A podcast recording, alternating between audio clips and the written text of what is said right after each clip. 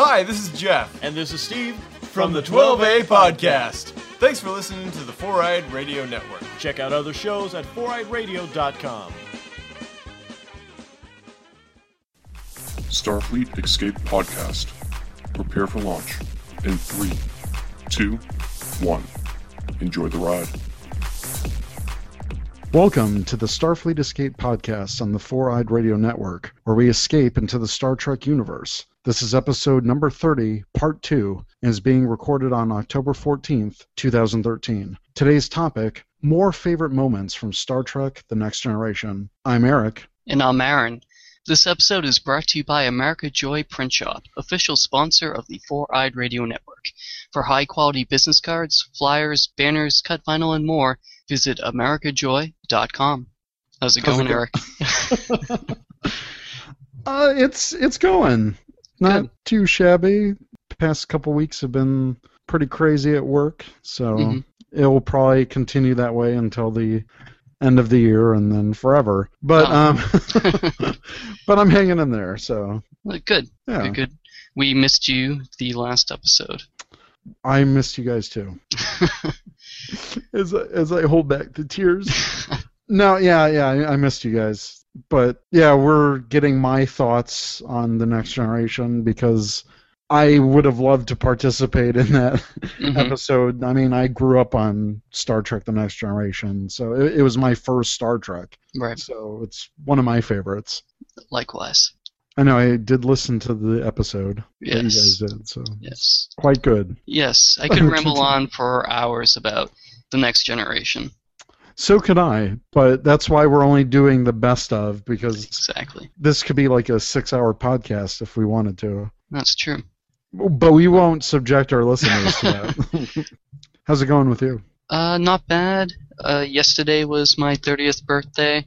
Happy birthday. Thank you. Welcome to the 30s with the rest of us. Yes, yes. How does I it feel feel? older. You, you hanging in there? yeah, so far so good. Nothing's fallen off yet.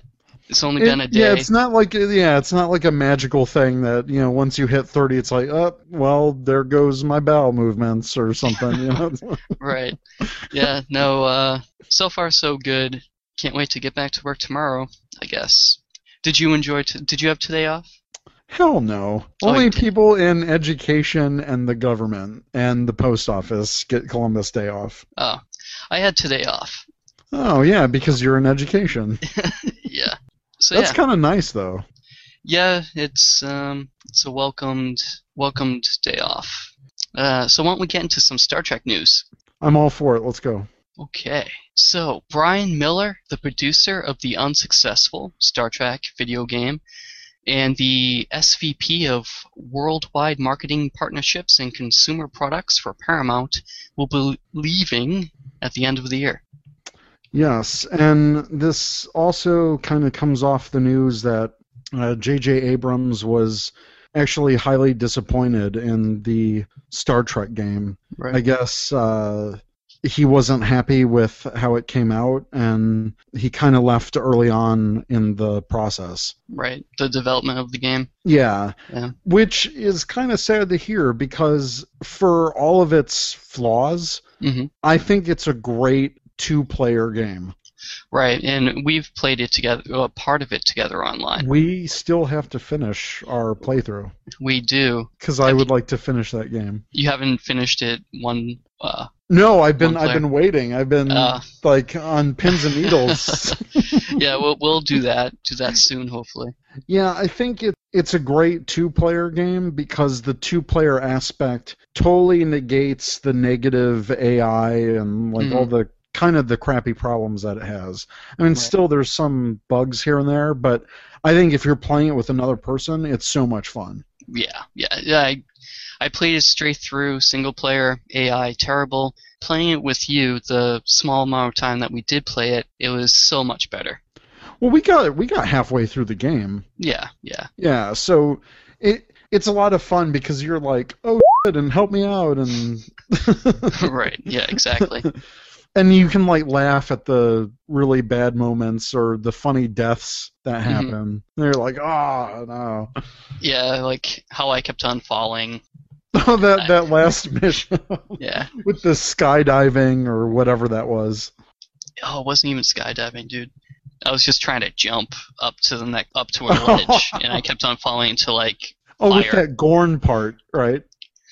Jumping Uh, around with the, those Gorn. No, it wasn't the Gorn. It was like Oh, in the ship. I In the remember. ship. Yeah. yeah, yeah. And I, I just kept on falling into fire. I was like, what? What can't? Why can't I jump up there? Oh man, that stinks. yeah. Okay, but yeah, he's he's leaving. So sorry, Brian. Yes. Sorry, Brian. Maybe Uh, make a better game next time. Maybe. So the Arizona State Fair will have uh, Star Trek: The Exhibition. Uh, Eric Dewey went to this yesterday. Oh yeah, because they're out in Phoenix. Yeah. So he that actually. lucky son of a. Yeah, he has an audio clip uh, that he said that he will send me. So hopefully, maybe I can edit it into this episode. wow. I know, right? I, I want to know when the exhibition is coming to Chicago because that needs to happen ASAP, yeah, or and even Boston. I mean, right. for for you guys. Yeah, I think it's going to like Frankfurt, Germany. I think. No, why? God, why? I, I go think. I think so. Yeah, let's see. I'm I'm going to the Wikipedia. Oh wow, this has actually been going on for a while. This has been going on since 2008. Oh wow, that is a long time. That's because they stay in these cities for like long periods of time. Hmm. So they've been in California. Uh, well, see, they were in Arizona, in Phoenix, Arizona, in 2008. Like they don't need to get them again. what, what is going on? I don't know. Maybe there are a lot of Trekkies in Arizona. California's gone it quite a few times. The closest it's been to me Mhm. is St. Louis, Missouri, and that was in October 2011 to May 2012. Oh, that's a long, big chunk of time. Why? I just wanted to come here. Chicago, we need this. We don't get anything. Yeah. Whack, whack, wah. We got the Right now, right now it's in Taiwan and Phoenix. Oh really? So they have two exhibitions going on at the same time. Huh. Taiwan's a little out of the way though. So. uh, slight, slight. Well, hopefully one day it'll come to a awesome place near us. Hopefully. I think uh, Doctor Sci-Fi went to the exhibition too. 'cause Oh, really? He's out. He's out there. Oh, I'm sure he did. Yeah. So he did that because he actually on one of his last episodes uh, he reviewed it. And, Oh, okay. Yeah, so that was pretty good. I was so jealous. I'm like, come on, why don't we get it? Someday. I mean, it has to eventually, right? Yeah, hopefully. Any day now. Yeah. Fingers crossed. 2014. Yes. So Star Trek Continues Kickstarter campaign, dubbed Kirkstarter, is attempting Ah. ha ha ha is attempting to raise money to do more quality episodes. They have a goal of $100,000 by November 3rd, 2013. And we have the link in the show notes if you guys want to go and donate. Nice. So I, I think it's a, I think that's awesome. That's quite a lofty goal, but I think they can do a lot with that. Right. I'm gonna check to see what they're. Oh wow, they're already at twenty-seven thousand, and there's 27,000. yeah, and there's 22 days left to go. Right. Oh, wow. So they're well on their way. Yeah, hopefully. Yeah. Oh, they've got some cool stuff. They've got like PDF of the script. Hmm. You can get a large resolution digital version of the episode poster, Hmm. and you can get some other cool stuff. That's pretty cool. Oh yeah, they've got. Oh wow, yeah, they got a lot of cool stuff. I would check it out. Yeah, I saw a, a video clip of, uh, I think Vic, hmm the, the guy who plays Kirk. Yeah. He's also he's playing a Cardassian in uh, Star Trek Renegades, Oh, and very he, cool. he was in the Cardassian makeup and doing a pitch for the Kirk starter, um, trying to get people to donate money to uh, Star Trek Continues. And just based on the first episode alone, Mhm. it's high quality. Like I want to see this like go on for a while because they have some great possibilities at what they can do with this. Right, and we did an episode where we reviewed reviewed their episode. Yeah, I mean, it was so good that we reviewed a fan based production. It's the best quality fan production that I've seen. So Yeah, the sets and the costumes and everything. It looks like a 60s episode but done today. hmm It's it's pretty awesome. exactly. Speaking of another fundraising campaign and another Star Trek project, Mhm. uh, the Green Girl documentary on Susan Oliver, who played uh, Vina in the Menagerie, Mhm. they are doing a second uh, funding drive. This time at Indiegogo. Their first one was through Kickstarter, and they plan on releasing this documentary in February of 2014 but they need an additional $10,000 that will be used for two purposes uh, color correction, uh, just because they have so many different sources of Mm, footage and photos and all the different interviews.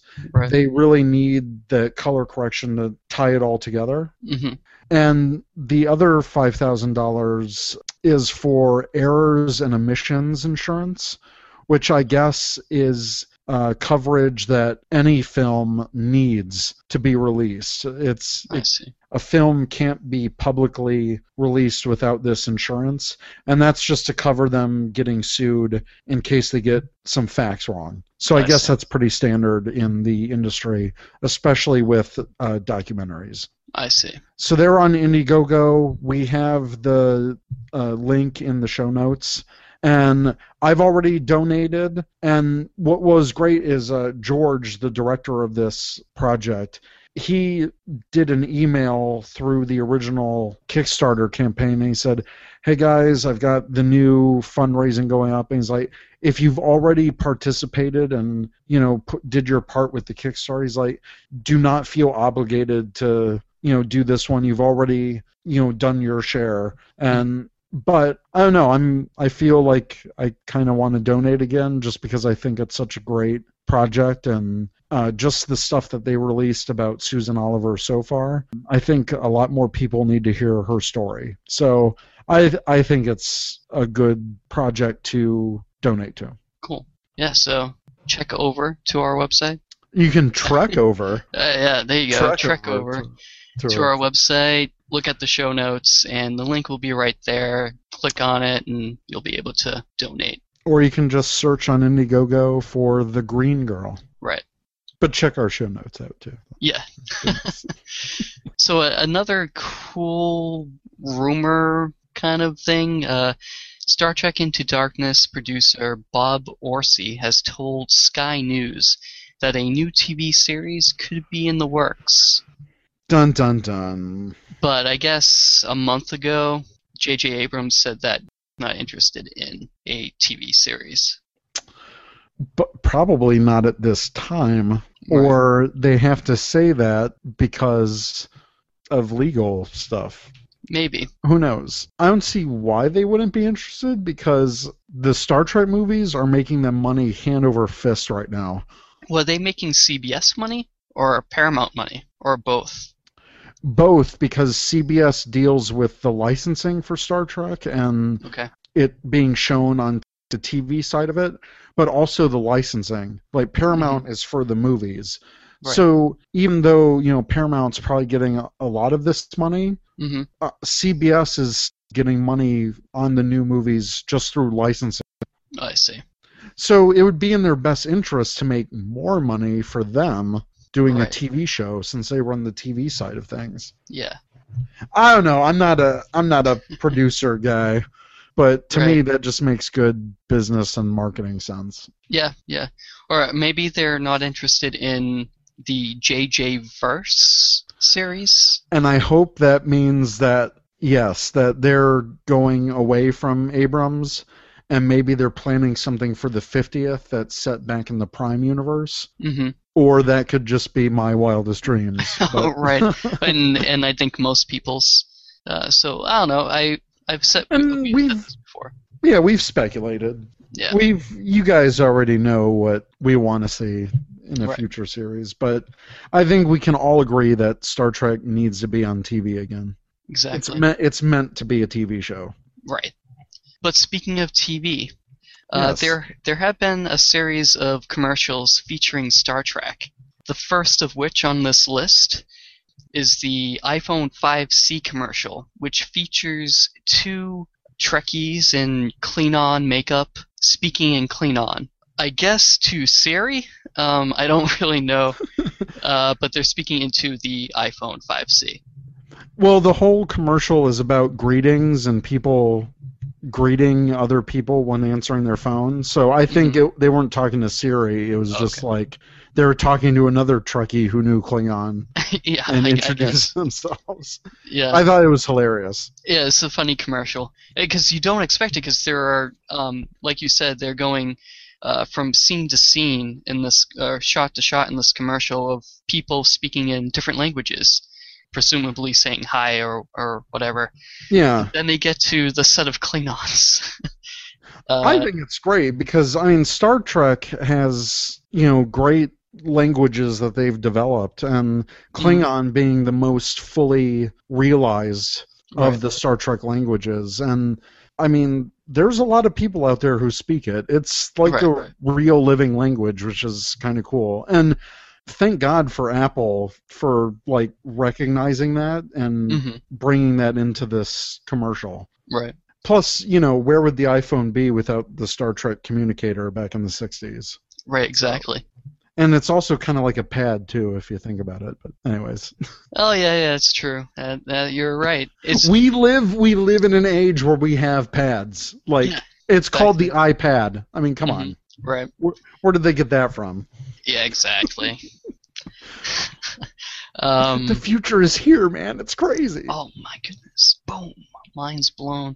Um, The next commercial, uh, I really like this one. mhm, Sulu and Science Officer 0718. So John Cho and uh, Joseph Gatt, they reprise their roles from Star Trek Into Darkness into an action-packed 30-second commercial for General Electric. I thought it was a great commercial, and I I, can't, I can't believe they filmed this just for this commercial. right. It, it was it was cool, but then I was like, "Where's the commanding officer? I don't even see the captain's chair anywhere." Um, yeah, it was it was weird because it was a slightly modified set. Right. to it was a little bit smaller. Yeah. But it definitely got the look and feel of the Enterprise. But yeah, it was a little weird. I noticed that too. I'm like, where where is this? Yeah. They, they obviously did it just so that you wouldn't see like, oh yeah, the captain's there. He's just off off to the off to the left, and don't worry about it. He's there. He's just not talking. In this highly critical situation. yeah, and he's not giving the command to, you know, punch it or anything like that. Yeah, I thought it was cool. No, was was that a hologram or was that just like on the plexiglass screen? I couldn't tell. I think it was on the plexiglass screen. Okay, like it was just like a touch sensitive screen. And Yeah. Oh, okay, I just e- even though we got to see the officer 0718, hmm this commercial it makes you want to know more about this character Mm. like what are his origins what species is he you know what is this like exactly. I- I, i want to know more about his character and it's so interesting that they included him in this as Mhm. opposed to like maybe chekov or someone right, yeah. His Chekov would have worked. yeah Scotty, Scotty would have worked. Ma- maybe they couldn't get simon pegg he might be a little Oh yeah, he's probably busy. He has a lot of lot of things going on, but Yeah.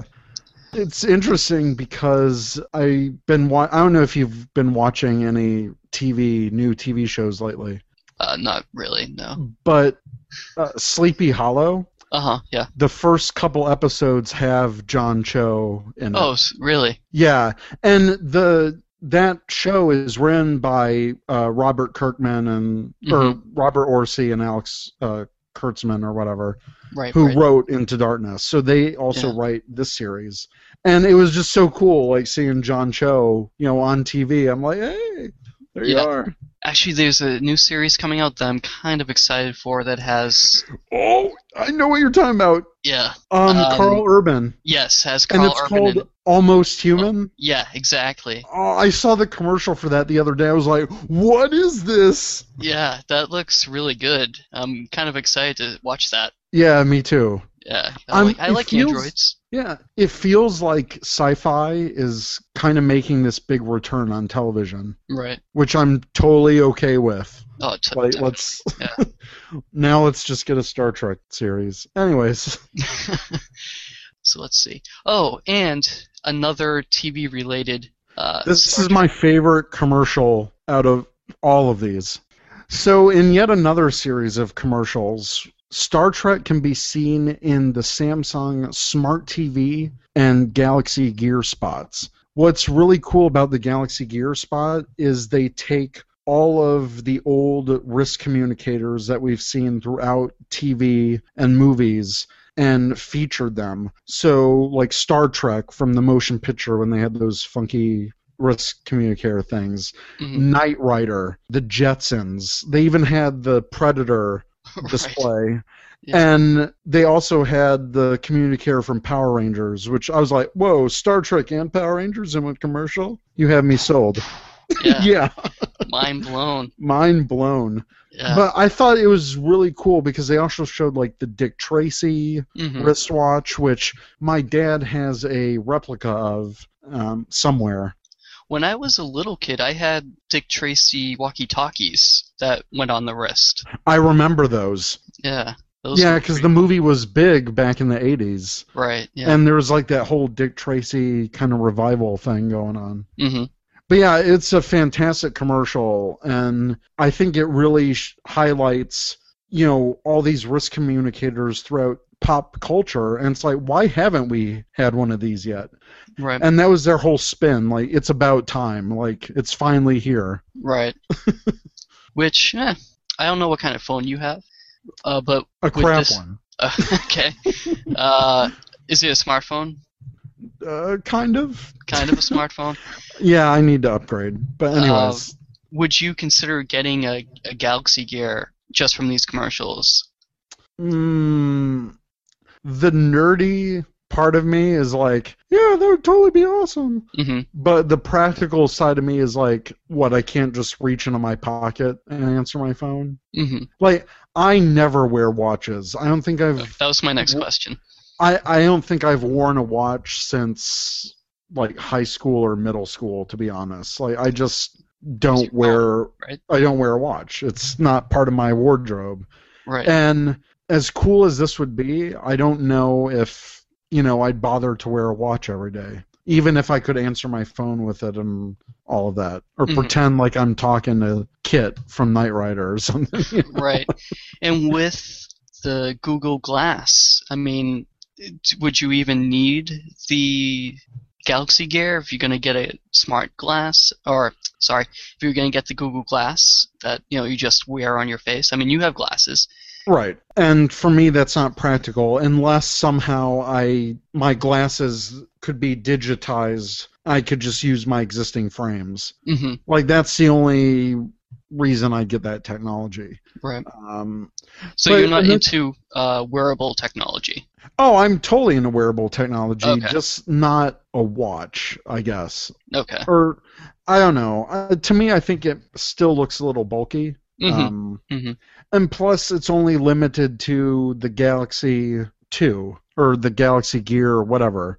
It's only it can only work with that product. What Mm. would sell me is if they made this Galaxy Gear watch hmm into the replicas that they showed on TV. Mm, So if they if they made a replica Star or Star Trek or Power Rangers communicator Mm. that they showed that did that, then Right. I would get it. Uh, interesting. I, I don't know. I mean, maybe if they had the wrist communicator from Star Trek. But see, they only used it so little. They had it in the first movie and then in. In I the it- first movie, that was it. No, they used it in Star Trek uh, The Voyage Home. Kirk had it. oh, really? I don't remember that. Yeah, I believe so. I might be wrong. But I remember him talking to that doctor when they were getting Italian. Uh, food. Oh yeah, yeah. and yeah. I, I'm pretty sure he like you know just like raised his wrist and was like not now or whatever. Oh yeah, that's right. Wow. Okay. That they barely use that in the movies. Yeah, they barely used it, but I, I remember at least those two times using it. And then they went to that huge bulky one in Star Trek 2, which I hated. See, the the nerdy part of me is like if they would release that in a replica, Mhm. even if the technology becomes obsolete, I still have like a prop replica. That's the Right. thing. Yeah, Like once this technology, it's like, oh yeah, I've just got this thing that doesn't work anymore. right. So I don't know. Yeah. It's a cool concept. I'm I think it's awesome that we're finally getting this technology. No, no, it would be cool. You know how they had the i the iPod Nanos that were like those little square ones before they went back to the rectangular ones, Yes. and they had watches for them or Yeah. wristband things. If the Galaxy Gear, uh, if they could have like interchangeable wristbands that were the replicas, that you could just plop in a like interchangeable piece that was the technology into the different. Yeah, see that would be awesome. Yeah, And it's like they're showing these replicas on their commercial. Why not go the full way and, you know, for the nerds out there, really make this something like a really nice product? right, I think that would sell a lot more than just the novelty of the concept. right. It's still a cool commercial. And right. they've got two versions of it. One that just shows the watches with like kind of like a voiceover Mhm. and one of like all these different clips of people using this throughout pop culture. Right. I thought the Babylon 5 one was pretty cool. Yes, when I saw Babylon 5 I was like yeah. cuz I mean, who not a lot of people remember that show. right, right. And it's it's its 20 year anniversary is this year too. Oh, really? A lot of great things came out in 93. Oh, X Files, Babylon 5, Hmm. Power Rangers, Jurassic Park, like a whole bunch of stuff. oh, Jurassic Park. Yeah. Oh, and the Samsung Smart TV featured clips of the remastered TOS series. To show how good it looks in HD. I guess uh, they were they were focusing on the fact that you could like tell the TV what to look for, and it would just pop up these different recommendations. And when the guys are talking, they make no reference to Star Trek at all, but yet Star Uh-huh. Trek is on the screen. I was like, okay, that's not Babylon 5. What are they talking about? But anywho. Anywho. Um, there is a. Oh, we, we've talked about the uh, 3D figurines that you could get of yourself. Yes. Uh, Star Trek is having a sweepstakes uh, where you can get one of these personalized. So the sweepstakes, sweepstakes, The sweepstakes uh, began uh, on October 7th and it ends on October 25th. And five grand prize winners will be awarded at random uh, these figurines. Uh, and there's a it's a Facebook promotion, so you need a Facebook, and you know you click. We have in the show notes. You click on the link, and you'll be able to fill in the information. Nice. I would love to get one of these. Me too. I think I will. If I don't win, I've entered the con the, the contest. I've also entered the contest. so yeah. Uh, so I'm, I'm hoping. So next in the "Would you buy it" segment. well, before before we say what this is, Eric, I'm part of part of the Starfleet Escape podcast. uh, would you buy this? No, No. I would not. Either either or. There are two things. Either or, I would Either not. Oh, okay. No. Okay. I would buy one of them. Okay. so what we're talking about is uh, a new TNG style robes and sleepwear by Robe Factory. Oh. soon. Oh, I would get the socks. Oh, the so- well, they're already available, so I didn't include them, and I think we might have talked about them before. Oh, okay. But Uh, I I'm not going to get the pajamas and or robe. I don't like the robe. I think the robe looks stupid, frankly. But the sleepwear, I would totally get. I think that looks cool. I'm I'm a little bit in, indifferent on it. Yeah. I, I don't know. I think the I think it's cool. I I just I don't wear I don't wear pajamas Mm, a lot. You know, just Yeah. in the underwear. So, Okay. so if they made Star Trek Uh huh. but I mean, I don't wear robes. That's that's Okay. not me. Uh, yeah, I, I- I might mean, get I- the pajamas. I I don't know. Yeah, I mean, I wear robes. I would rather get the TOS robes that they have out. Those are really nice. Those look good. Um, I just don't like the. Uh, it just doesn't look good as a robe. It looks frankly. weird. It does. Yeah. But there, there's been a big push for geeky robes. I don't know if you've been to any comic book stores, but there are a ton of Doctor Who robes, At Star Wars robes. stores? Yeah, uh, there's a store called Newbury Comics in at least the Northeast, Okay. and they have besides comic. I mean, it's not really a comic book Well, store. Yeah, I mean, I have seen a lot of these robes at conventions, hmm which a lot of comic book conventions and subsequently comic book stores. So yeah, Mhm. I guess.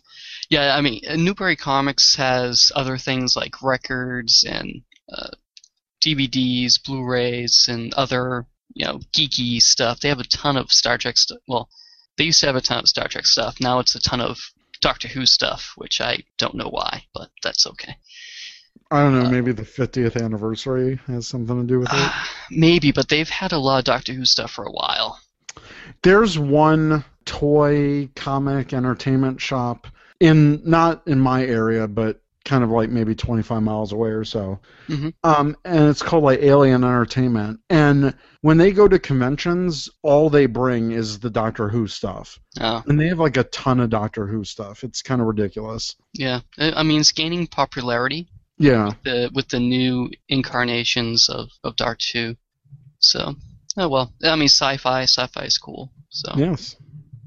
actually, uh, to bring uh, kind of a sidetrack, but it's from the. I went to this uh, Newbury Comics today, and they have a, a mu- uh, it's not a mug, it's a glass that has on one side the good Spock, and it says good Spock. You flip it over, and it says evil Spock, and it has the Mirror Universe Spock on the opposite side. I was like, oh, that's pretty cool. I didn't that's buy it, but uh, yeah, I thought it was cool. And then it's kind of like with the whole glass mirror thing Yeah, yeah. Right, and I think there are Mirror Universe prints that are available now that have recently came out. It's a good time to be a Star Trek fan, I think, because Mhm. there's a lot of useless that you can buy. Useless to some. Useless yeah, to some. yes, to some.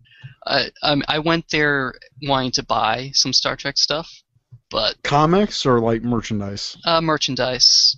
They have that big Klingon bird of prey. They have Oh yeah, yeah, yeah. the uh, Klingon disruptor. You were looking for a birthday gift for yourself, weren't you? I already bought myself uh, a new iPhone, so that was my birthday gift to myself.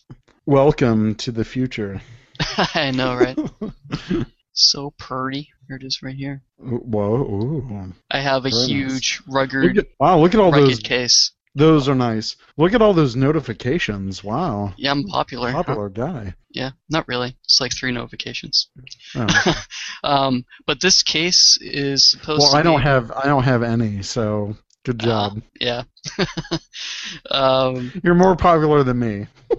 this uh, this case is supposed to withstand a drop from six feet. I wouldn't test Um, it though. I wouldn't test it. It has a built-in screen protector, and it's all the ports are covered. Like the camera port here is covered. That would get annoying to me. It's it's not too bad.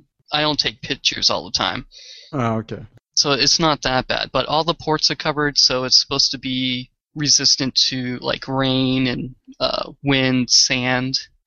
Uh, Yeah, that's good for when you're in the desert or on a distant planet. Well, I, I I take public transportation, so it rains. Yeah. Uh, so it, it will come in handy. helpful. Yeah. So let me ask, do you have Mm-hmm. any Star Trek ringtones going on? Not yet. I have all the default uh, ringtones right now. Oh, okay. I don't really use iTunes all too much, which you know you kind of have to with the iPhone. Uh, so yeah. I mean, but they do have uh, in the iTunes store. They do sell Star Trek ringtones. Or you could just get like another MP3 from wherever. I suppose I could too. I, I do. I could do that. The possibilities are endless. That's very true. So you're a no, yes, maybe to this. Buy it now. I would get the sleepwear, not the robe. I would get neither. And I don't know how much it cost. Oh, well, they, that's that's kind of something we need to know. yeah, they they didn't really have a cost. It just says they will be available soon. The socks have a price because they're already out and available at thinkgeek.com. I can see these. I mean, I've seen the robes go for like 45, 50 bucks. So Right. Yeah. probably around there. Right. And the the sleepwear will probably be about the same. I mean, there are TOS foot uh, onesies. This is a two piece, which makes it more attractive to me than the TOS onesies Yeah. that they have. So uh, maybe forty bucks for that, I'd say. Okay. Yeah. So moving on to the topic of the show. So Yes. in our last episode, we talked about uh, it was basically my favorite uh, moments from Star Trek: The Next Generation. Uh, so now we're going to be talking about Eric's favorite moments. Yeah. Favorite episodes, favorite moments. I think the ones that you covered in the last episode were Mhm. great. I think those are essential Next Generation episodes. hmm But I'm kind of going a little bit beyond the more obvious choices. Right. But I think these are all still great episodes that people should check out. And that's why we're talking about it, damn it. Right. So, so I'm I pretty much did the same format that you guys did for the last episode, just you know, a couple episodes from each season and, hmm and just talk about it a little bit. Cool. So the first one I picked was where no one has gone before from season one. hmm And that's when an experimental engine modification throws the Enterprise to the edge of the unknown universe. the crew must rely on a mysterious alien to guide the ship home. This is uh, the first appearance of the Traveler. Right. Uh, and the Traveler is an interesting character. This was a pretty good episode, one of the better of the first season. Yeah, definitely one of the highlights of that kind of mediocre season. Right. And Uh, I really like the Traveler's character. Uh huh. there was something mysterious about him and it was kind of under the guise that he was just this uh doctor's or this you know Like assistant. assistant but it was like he was the one the traveler was the one that actually knew all of this stuff not that guy who was the supposed expert Right. so he was Yeah. kind of like piggybacking on the traveler's knowledge Right. um, so yeah, I I really like this episode, and it was interesting because the Enterprise went to a completely different galaxy. Yeah, and that was weird. Definitely nothing like we've seen in the Milky Way galaxy so far. Right, and the effects in that episode were just incredible. Yeah, for the times, the first season of of the Next Generation, they were incredible. And I I like the the phasing effect of the Traveler, how he was phasing in and out. I Mhm. thought that was cool.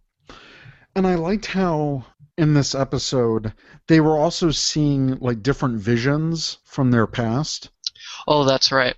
Picard saw his mother. Uh, Worf saw his childhood pet Targ. hmm and there was just all these like weird visual things like it, it was like the universe was or this region of the universe was messing with their minds and that was kind of interesting Right. Anything that they thought became reality.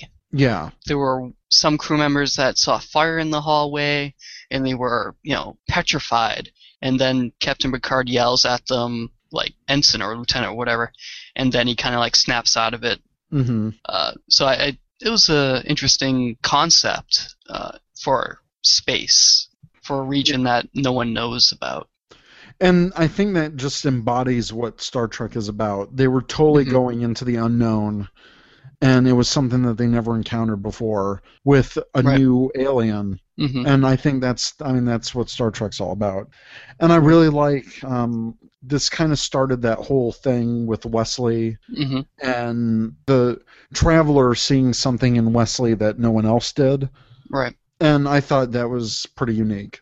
Right, and in that episode, we see Wesley trying to tell everyone, you know, what's going on. Oh, look over there, the traveler. He's like phasing in and out, and they're like, "Whatever, Wesley, go back to bed or whatever." You know.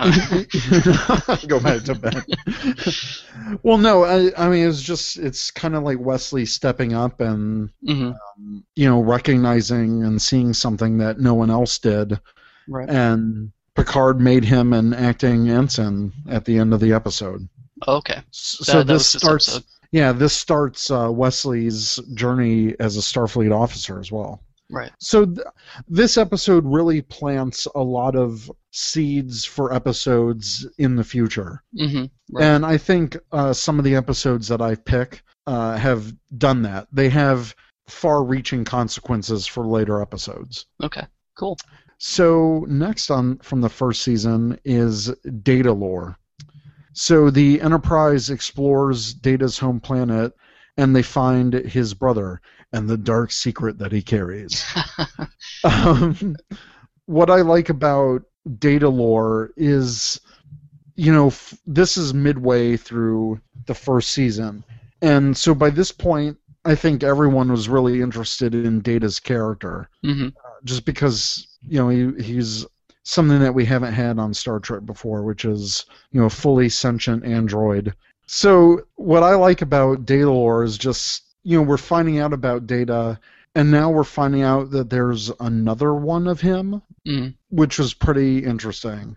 So I like that it it starts to explore Data's origins. Right. And I really like uh, Riker's line. He's like, "Well, how many more datas are there?" And I mean, we don't find out until Nemesis, but there's three, three datas. Well, there might be more. there Who could knows? be. We don't know. Yeah.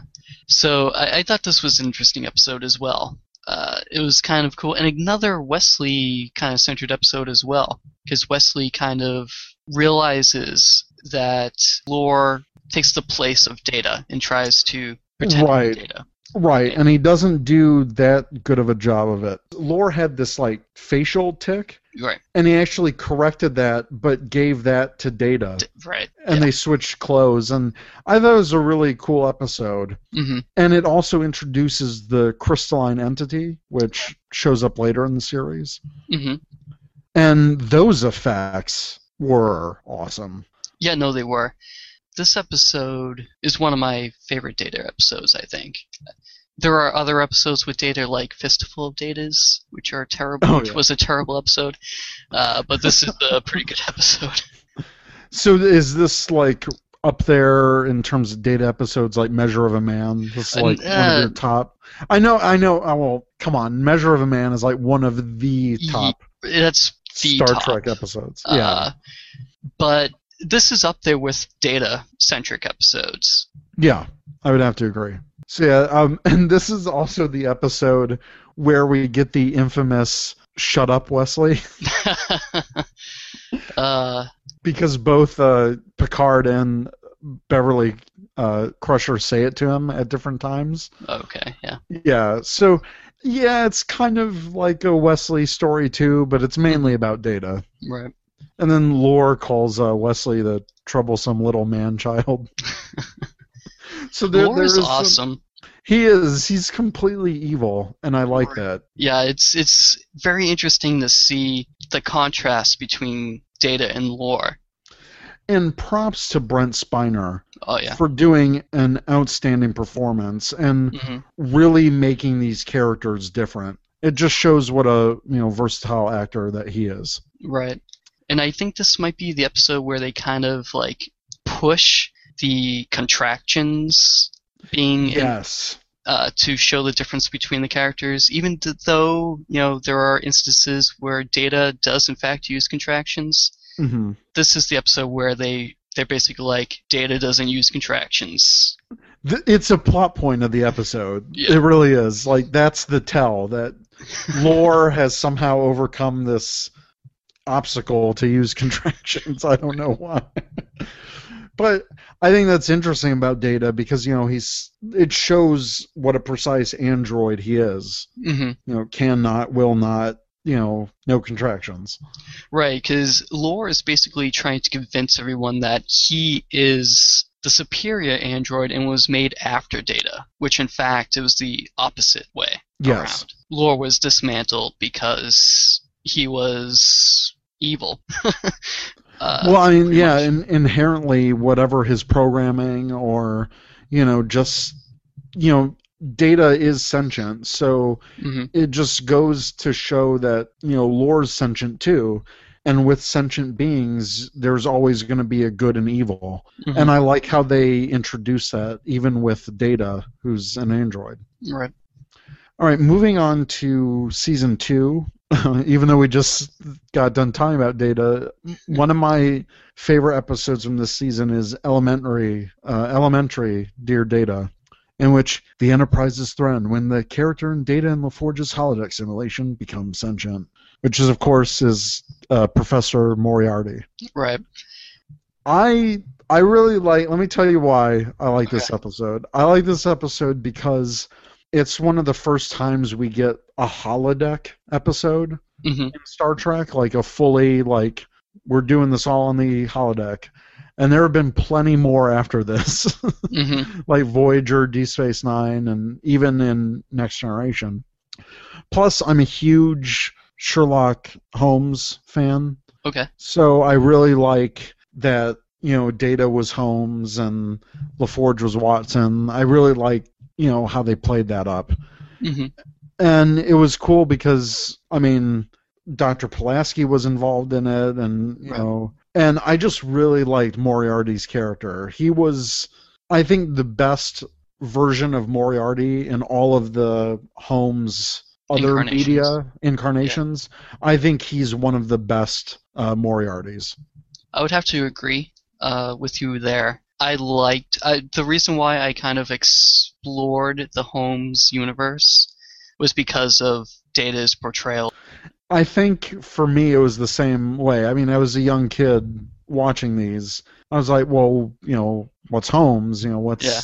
what's Sherlock? What's going on? But yeah, I I just really like that, and um, I like that Moriarty was obsessed with once he finds out, you know, it's a ship and he's just a character on this holodeck. Like I like that he's like, oh, I want to, you know, I want to get out of here. I want to be more than, you know, what I am. Right. Which I, is, which is what Star Trek is about too. Right. I thought it was really cool how they kind of created this character because of what Geordi says in the episode. How he goes, create an adversary that can beat Data, not an adversary that can beat Sherlock Holmes. Right, that can beat Data. Right. Uh, because Data already knew all the Sherlock Holmes stories. So he was just solving them really quickly. So, like, Yep. Dr. Pulaski and Geordi were like, well, why don't we c- create a new uh, Sherlock Holmes type story? Where it's kind of open ended and right, he doesn't know the outcome of it. Yeah. exactly. And then have just because of that one line that Geordi says, the ship basically becomes endangered. Yeah, and uh, the ship basically creates this sentient personality, which kind of leads to the discussion on whether the ship itself is sentient enough or not, Mm. or has the power to become sentient. hmm Because if you think of the massive computing power that these starships have, I mean, they have computer cores that are like four or five decks high. Right. Um, it's crazy. So I, I think it's interesting that the computer was able to take that sentiment and that statement and take it to the extreme, and it created this eventually self-aware program. Right. But I, I kind of like how Picard tricks him at the end of the episode and like, oh yeah, the Federation will find a way on you know releasing you out of the holodeck. You know, we'll we'll get right on that type Right. But it kind of opens up the possibility of and Voyager expanded on this about holographic rights with the Doctor hmm and that kind of like Data, you know, it's a sentient being hmm you know, who's to say that you know they don't have rights too? And that's what the Doctor eventually fought for in Voyager was holographic rights. Right. So it'd be interesting what would ha- what would happen if Moriarty got the mobile emitter Like Oh, what wow. kind of what kind of chaos could he, you know, create? That would be dangerous. I think that might be a cool crossover concept. That would be. Oh, because I forget what episode it's in. I do you have the episode listed here? Uh, the sequel to this episode? Yeah. I actually, I thought I did. Yes, uh, season six, ship in a bottle. Okay, so we'll wait for that then. Uh, Yeah. To talk more about that.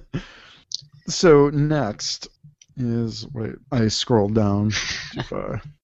oh, my the next episode of season two that I really like personally is the Dauphin, hmm which uh, Wesley falls in love with a new leader of a war torn planet. hmm and she is like this shapeshifter. Right. I forget what they what they actually call her. Oh, um, an allasomorph. Okay. So yeah, she's a shapeshifter, and why I really like this episode, you know, when I was younger, you know, it's kind of like I could relate to the whole first love thing that I. Wesley kind of had in this episode, hmm and plus she was really pretty, and Indeed. So I, I thought it was a very unique story, especially as a young kid. Right. You know, I could relate to it. I Yeah. don't think, you know, many adults watching it probably thought it was a good episode, but I did, and that was just from my perspective. I Right. think it's one of the better episodes of season two. It's it's Yeah. one that has really that even all after all these years, I still remember that episode. Yeah. So it's one that stuck with me for a while. Yeah. No, it's a it's a good episode, uh, for the most part. It was cool that Wesley takes her. He, I believe he takes her onto the holodeck and shows her uh, different uh, Yes. scenes. Uh, I thought that was cool. since she hasn't experienced a lot of the galaxy, and she won't once she, you know, marries uh, this person, or I mean, she has to rule this planet. Right. Like she's not going to ever leave ever again. Mm-hmm. And the, the fact that they were uh, shapeshifters was kind of hidden until I don't know, maybe halfway through the episode or so. Yeah, earlier, uh, which I thought that was cool. I think that's the first time we see a shapeshifter really in Star Trek. yes, it is, and Oh. or. I feel that there may have been one in the original series, but maybe I not to this know. extent. Right. Uh, I mean, this was full on shapeshifting. Yeah, Uh, and yeah, almost like a precursor to Odo. Right, right. And they did have in Star Trek Six: The Undiscovered Country, they had a shapeshifter, but that was after this episode was recorded. Yeah, chronologically it was before, but yeah. Yeah. Oh I well. mean, how many shapeshifters are there in the galaxy? It seemed like Odo was a rarity. but no, he was not. a rarity. His species was a rarity in this quadrant because he was the only one in this quadrant. hmm I yeah, I mean, with in a wide galaxy, I'm sure we could have a handful of shape-shifting species. I, I guess, but I feel like they made him seem very unique. Like there weren't any. Like he, if he went and talked to another shapeshifter about stuff, that would be kind of cool. Like, how do you guys deal with shapeshifting? It's kind of like how Data is supposed to be the only sh- sentient android, yet in the original series there were a crapload of androids. But anyway. Yeah, I don't know. I mean, there's there's something that makes them all unique, hmm and I like the fact that her appearance that Wesley fell in love with hmm was just another shape-shifting form. Like they took Right. on those appearances to match humans, basically. Right. So I think it goes to show that you know in this wide galaxy that even falling in love with you know a different species has its own set of challenges and Right. you don't know what you're getting into. I don't know. yeah. but for me, I I like this episode. Right. And the effects were excellent too. Yeah. So. All right, moving on. Season three. Who watches the Watchers? Hmm The Enterprise must undo the damage when a primitive civilization discovers a Federation observation team and concludes that Starfleet personnel are gods. So this dealt with the Mintakans, which were the proto Vulcan species. hmm This is a good episode. And I really like this episode because the effects of this episode carry on all the way into the movies. Picard, from this episode forward, you see the Mintakan tapestry that he gets in his office and mm-hmm. in like the movies. It's on the back of his chair. It's this artifact that he prizes because of what happens in this episode. Right. And this episode goes to show why the Prime Directive is such a vital part of the Federation exploration initiative. Right. Because, yeah, we're explorers and we want to study other cultures, but there has to be rules in place if we want to study a more primitive culture. hmm And I kind of like that. I feel like this episode, in a way, sets up uh, what happens in Star Trek Insurrection. Because in Insurrection, we see that Federation observation teams now have these like cloaked facilities. They Mhm. have cloaked outfits so that they can carry their investigations without being seen. Probably because of the result of this episode. Mm.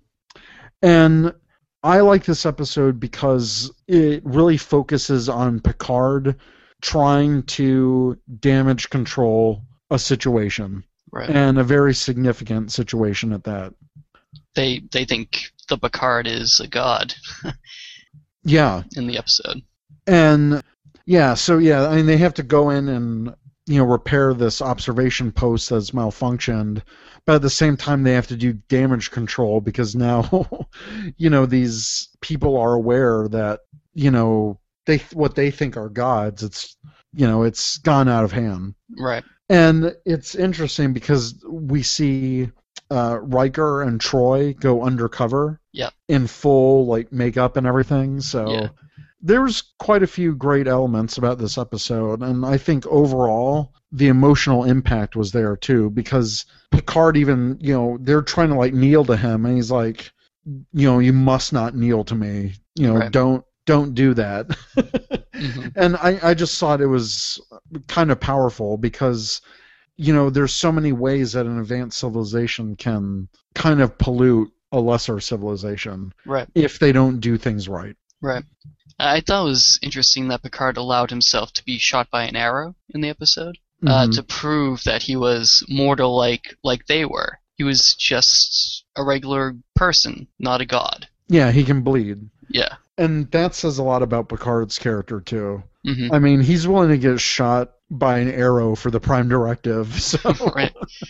Right. I mean, yeah, they have all this great technology. They can fix that in like two minutes, you know, with the dermal regenerator and all that. But even then, I mean, that still doesn't take away the pain. So I, I really like this. Yeah. It was a good episode. Moving on, the next episode is the Offspring, which is another data-centric episode hmm that deals with the creation of his daughter Lal.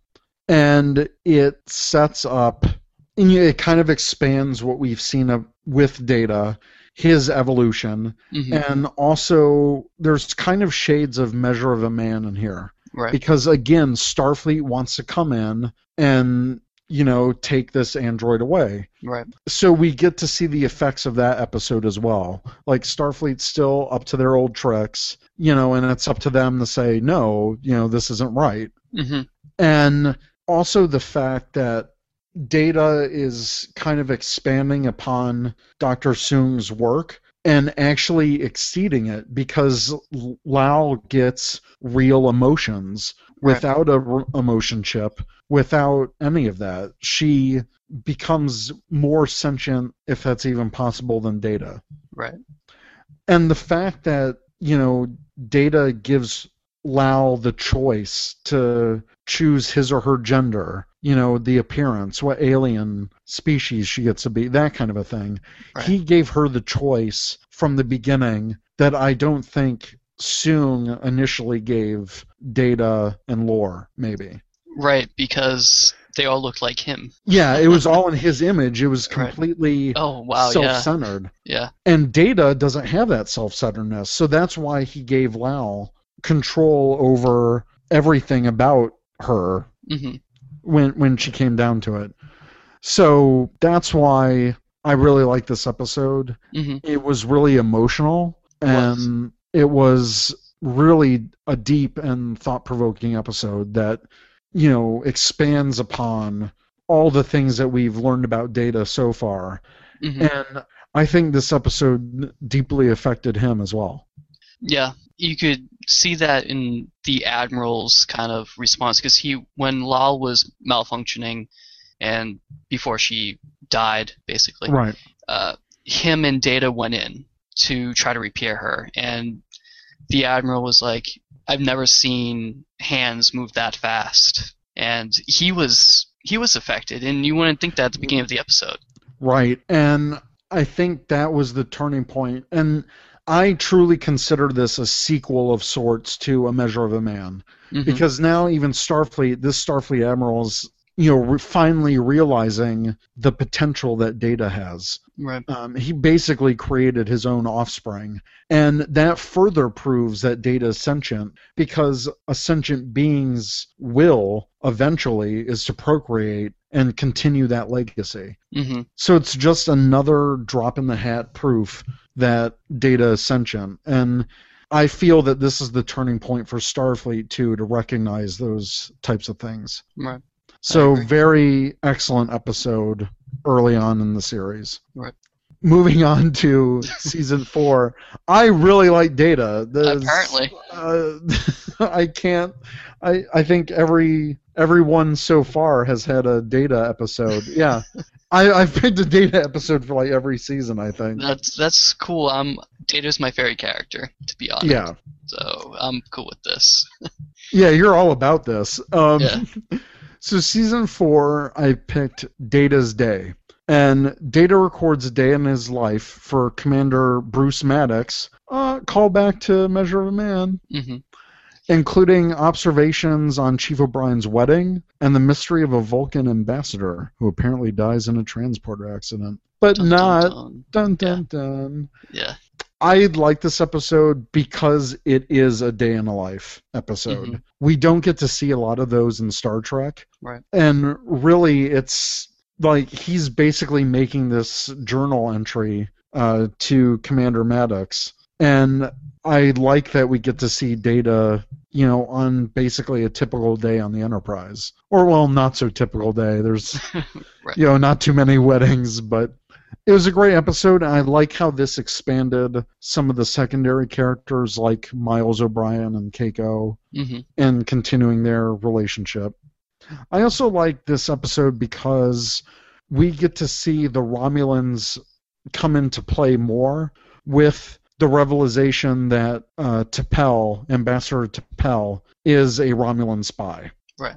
And I like that it deals with the Romulans too. Like it's building upon some of those earlier Next Generation episodes that are really introducing the Romulans as a Mhm. bigger threat in this time period. Right. Which is good, uh, because we, I mean, to be frank, the the adversaries that the Next Generation crew came up against weren't really that. Besides the Borg, weren't really, you know, that impressive.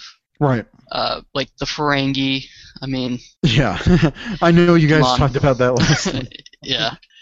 Uh, the Ferengi and the Klingons were kind of losing their edge a bit, Right. um, and that was because of the peace treaty. And I mean, eventually that all goes to crap later on. right. But it was like I'm glad that they were expanding more on the Romulans because I feel with the Worf, you know, we've seen a lot of Klingons on Next Generation, and I like that they were building this original threat from the original series. hmm I mean, hell, the Romulans are what got are what helped create Starfleet essentially and the Federation with the Romulan War. Moving on to Data, I I just really like this episode. I I thought it was great. Data mentioned Sherlock Holmes. He, you know, mentioned some past events. It's basically Data, you know, just living on the ship. right. I think it's really cool that he still kept in contact with uh, Maddox. I thought that was a nice touch too, especially after you know what happened in that episode, and hmm you know Maddox was angry because he lost you know the chance to study data, But even in the end of that episode, Maddox had this appreciation for data. Right. And I'm glad, even if it was a sideline, like, oh, hey, Dr. Maddox, blah, blah, blah. I mean, they could have said anyone, but the fact that they mentioned him was a nice throwback. right. Kind of a side note, this was the first appearance of several things in the Next Generation universe. This was actually the first appearance of Keiko O'Brien. Oh, was it? Yes. Okay. This was the first appearance of Data's cat Spot. Oh goodness. This was the first appearance of several locations on the Enterprise, including the Arboretum, the barber shop, the nursery, and the replicating center. So this is the first time we saw Mot, right? Then. no, we saw Vasal, Oh. which is a, a barber on the Enterprise. He was a um, Vulcan. Oh, Oh, no, okay. no, no, he was a Bolian. It wasn't Mot, but he was named Vassal. oh, okay. All right. But yeah, but a Bolian barber. Yeah. I guess they. It's kind. of, That's kind of weird that they seem to gravitate towards that profession. Yeah, that's kind of weird. But yeah, this is um also the first time we get an exact date, like a, a actual Like month and a calendar date, a calendar date, Okay. because Data mentions that this episode takes place during the celebration of the Hindu Festival of Lights, Okay. which would suggest that it occurs on October 24th. And the festival would fall on that date in the year 2367. okay. So it's not an exact date. That's kind of like the first time we get like an actual confirmation of a date on on Star Trek. That isn't a star date. So since Data says that the Enterprise was commissioned 1550 days prior to this episode, that would suggest that the Enterprise was commissioned on July 27th, 2363. So we even right get a um a confirmation on the Enterprise's commission date. Hmm. So there's qu- quite a few firsts in that episode, and that's kind of the. Oh, another thing. This episode marks the first uh, night watch that was seen on screen, Okay. which explains the difference in the bridge lighting and stuff. Right. And that's what I like about Day in the Life episodes because it explores different locations and parts of life that you wouldn't see in a typical Star Trek episode. right. So that's one of the reasons I really like this episode. My next pick for season four is Cupid. Hmm. Q picks up on romantic tensions between Captain Picard and an old flame, which is Vash, transporting them and the senior officers into a representation of Robin Hood. I thought this was a very funny episode. Yes, I did too. And sometimes Next Generation can take itself a little bit too seriously. Sometimes, especially with Picard, and he's a pretty serious character. But when Next Generation does funny, they do a really good job of it. Right. I just like all of the crew's reactions to dealing with this time period that they're throwing. I mean, you Right, know, not- not only- era. Right. Not only the time period, but their their characters. Yeah, that th- they who they're who they're playing and like the outfits they're wearing. They're all kind of like, come on, really? right. And uh, I think this is one of the funnier Q episodes. I really like that Q is. This is basically Q just messing with Picard. That's all this is. Right. And I did like that we unexpectedly got Vash back who Mhm. was first seen in Captain's Holiday. So I like that we get to see this character again. And it's interesting because this episode, in the end, she leaves with Q, and we don't see her again until it's a completely different series, Deep Space Nine. Uh, So she comes back with Q in Deep Space Nine hmm when the only time he visits or he is seen in that series. So what did you think of Cupid? I thought it was, like I said, it was a funny episode. And I don't know, when I was younger, I'm not sure that I realized the time placement of where it was or if it was a holodeck or what was going on when I was younger. Um, Mhm. Now, obviously, I know it's, you know, just Q, you know, he can create whatever he wants. Exactly. And yeah, it was funny. Like we have Troi launching an arrow into Data, and then he goes, "You you didn't really hurt me uh, in your aims of proving. Uh, yeah. it's that it's that like unintentional humor that Data has sometimes. Like he doesn't mean to be funny. He's just like, but your aim's improving. Like he's very optimistic, but that had me on the floor laughing. I mean, that's that is one of my favorite moments. And uh, Worf totally smashing yeah, the lute. Geordi's uh, lute. And Yeah. like, I'm not a merry man. Yeah. Oh man, that is probably one of the most famous Worf quotes. Yes. Star Trek. I am not a merry man. I protest. yeah, I I think you could tell that they were having fun with it too. Like they just had a fun time making this episode, I and would, that really came across. I would love to see the outtakes from this episode. Oh my god, I I would like to see it too if hello if Fathom Events did a se- season four special, but they didn't Mm, because otherwise we probably would have seen some awesome bloopers. Maybe I got to get the Blu-ray maybe. to see that. So Maybe. I'll get it eventually. But yeah, great episode. Moving on to season five. Oh, What Yep. no, I. This is one of my least favorite episodes. are you effing kidding me? no, I'm not. Okay. Well, I like it. You crazy bastard. Um, it is cause and effect. Mhm. The destruction of the Enterprise near distortion in the space-time continuum causes a temporal causality loop to form, trapping the ship and crew in time and forcing them to relive the events that lead to their deaths. I liked it because I know you hate it, but I liked it because we get to see the effects of kind of an interesting, you know, I mean, it's a time distortion. hmm We get to see how that plays out. And yeah, some of the events repeat, but it's how they figure out hmm what's happening to them Right. that is the most interesting to me. They were able to figure it out and use their intellect to basically find out what was happening and to eventually get out of this loop, which did not happen with The Captain. Yes, the Bozeman and Captain Bateson, because they were trapped since Kirk movie time, Right. so they weren't so fortunate, and They- and probably they not They needed a data. they needed a data. That was it. Yep. Oh, again, another data type of episode. I can't get away from data. um, so that's why I like this episode. I thought it was interesting because it was like, well, God, how are they going to get out of this situation? What's going to happen?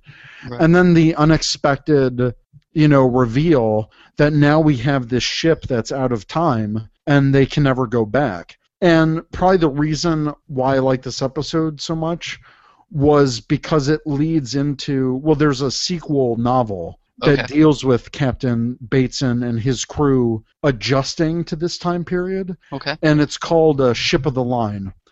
It's an excellent novel that, if you want a good maybe redemption in your eyes to this episode, hmm I would read that novel because it really deals with the effects of this episode.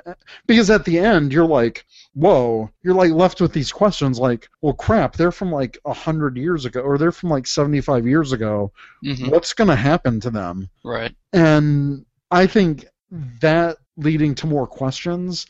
And it's one of those rare Next Generation episodes that really didn't get a follow up when I think it should have. Right. It would have been very cool to see the Bozeman again in the next generation. Yeah, I mean it's freaking um what's his face? Kelsey Um, Grammer. Kelsey Grammer. I mean it's Yeah. Frasier. Come on. Right. And, and yet he's such a phenomenal actor. I would have loved to seen a whole episode with him in it. Mm. Oh man, imagine a series based on the Bozeman. There you go. And that's why I like that novel so much. Mhm. Was because it dealt with the Bozeman and Picard and all of that and the effects of that. Mhm. and it actually takes place during the next generation movie era. So the Enter- Captain Picard is in control of the Enterprise E, and Bateson and his crew get a new ship, and it's Okay. It's interesting to see how they adjusted between this episode and what happens in that novel.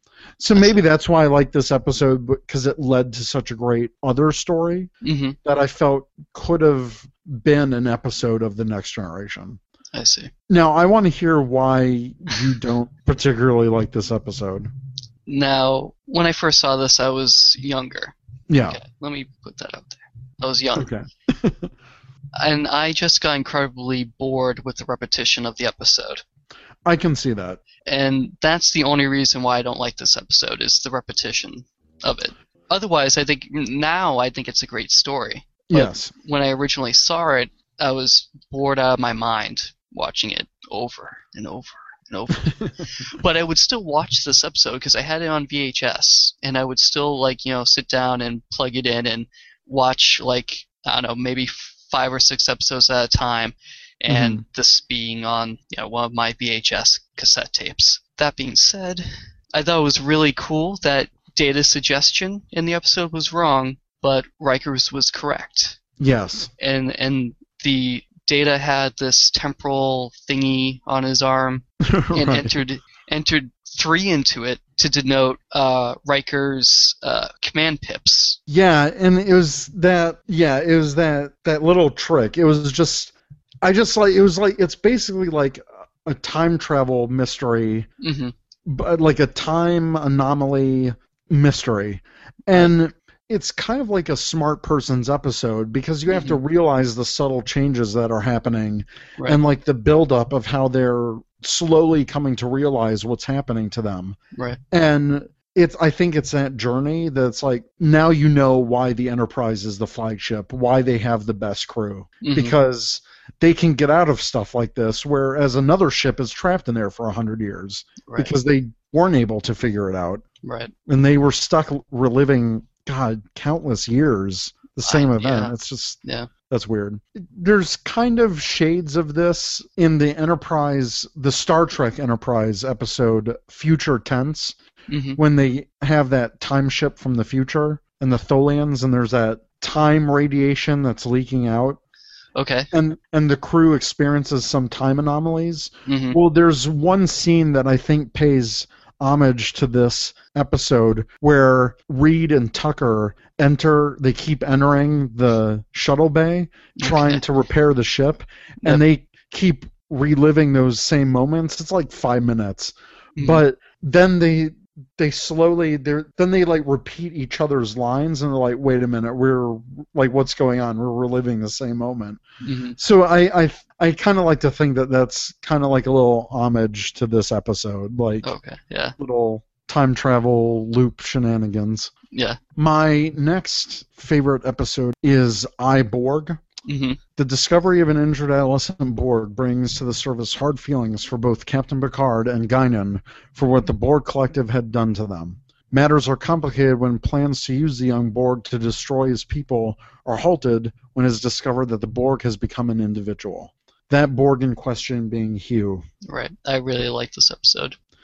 Yeah, it's one of my top episodes. Um, one of my top Borg episodes too. Hmm because that it deals with the individuality of the Borg and you know what's it mean for a Borg to be separated from the collective. hmm Plus, I like that this brings up the results of the Borg traumatizing all these people in their wake. Picard because he got assimilated, Guinan because the Borg destroyed her people, Mhm. and now they have to come face to face with this living embodiment of everything that they hate about the Borg Right. but now he's an individual. So it's like they were trying to put all of their hate onto this one drone hmm when that wasn't warranted because now he's an individual.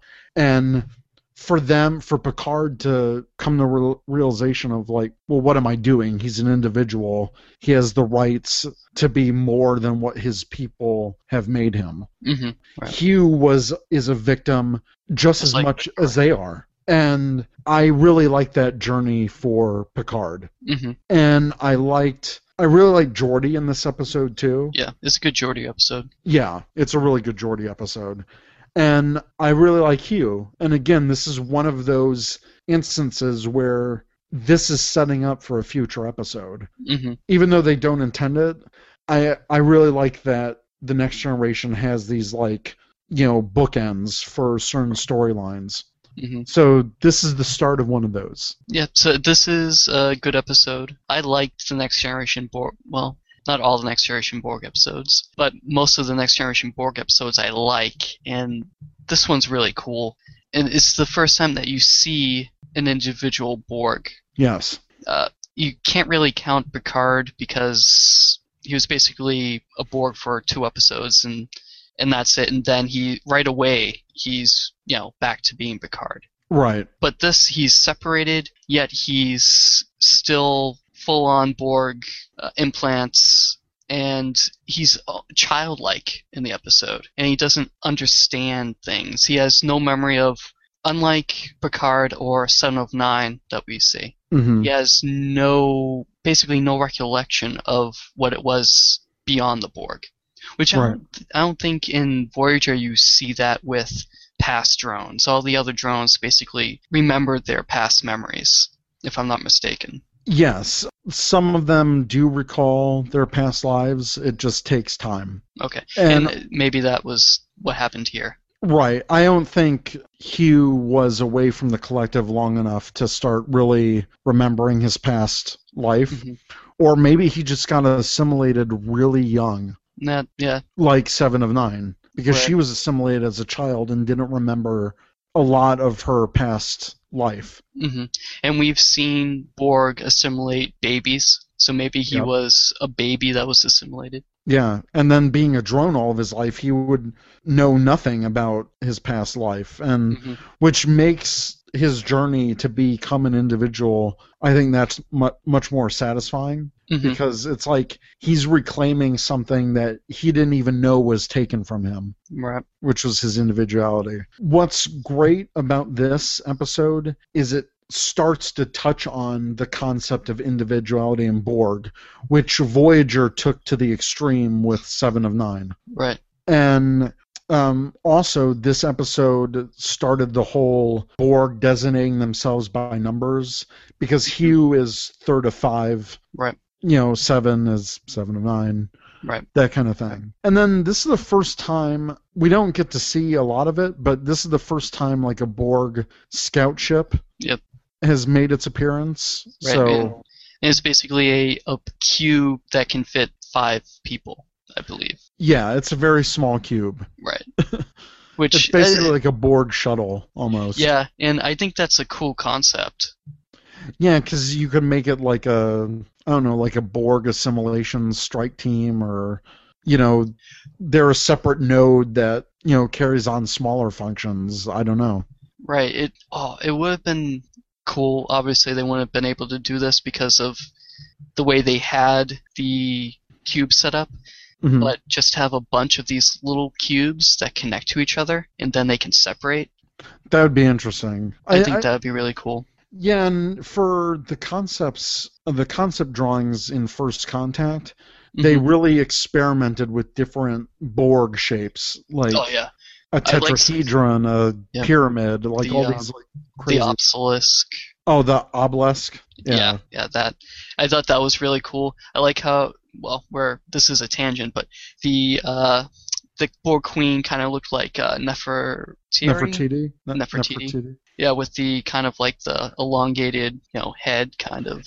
Yeah, I like in the designs they kind of were experimenting with like an Egyptian Yeah, spin to it, which is kind of unique.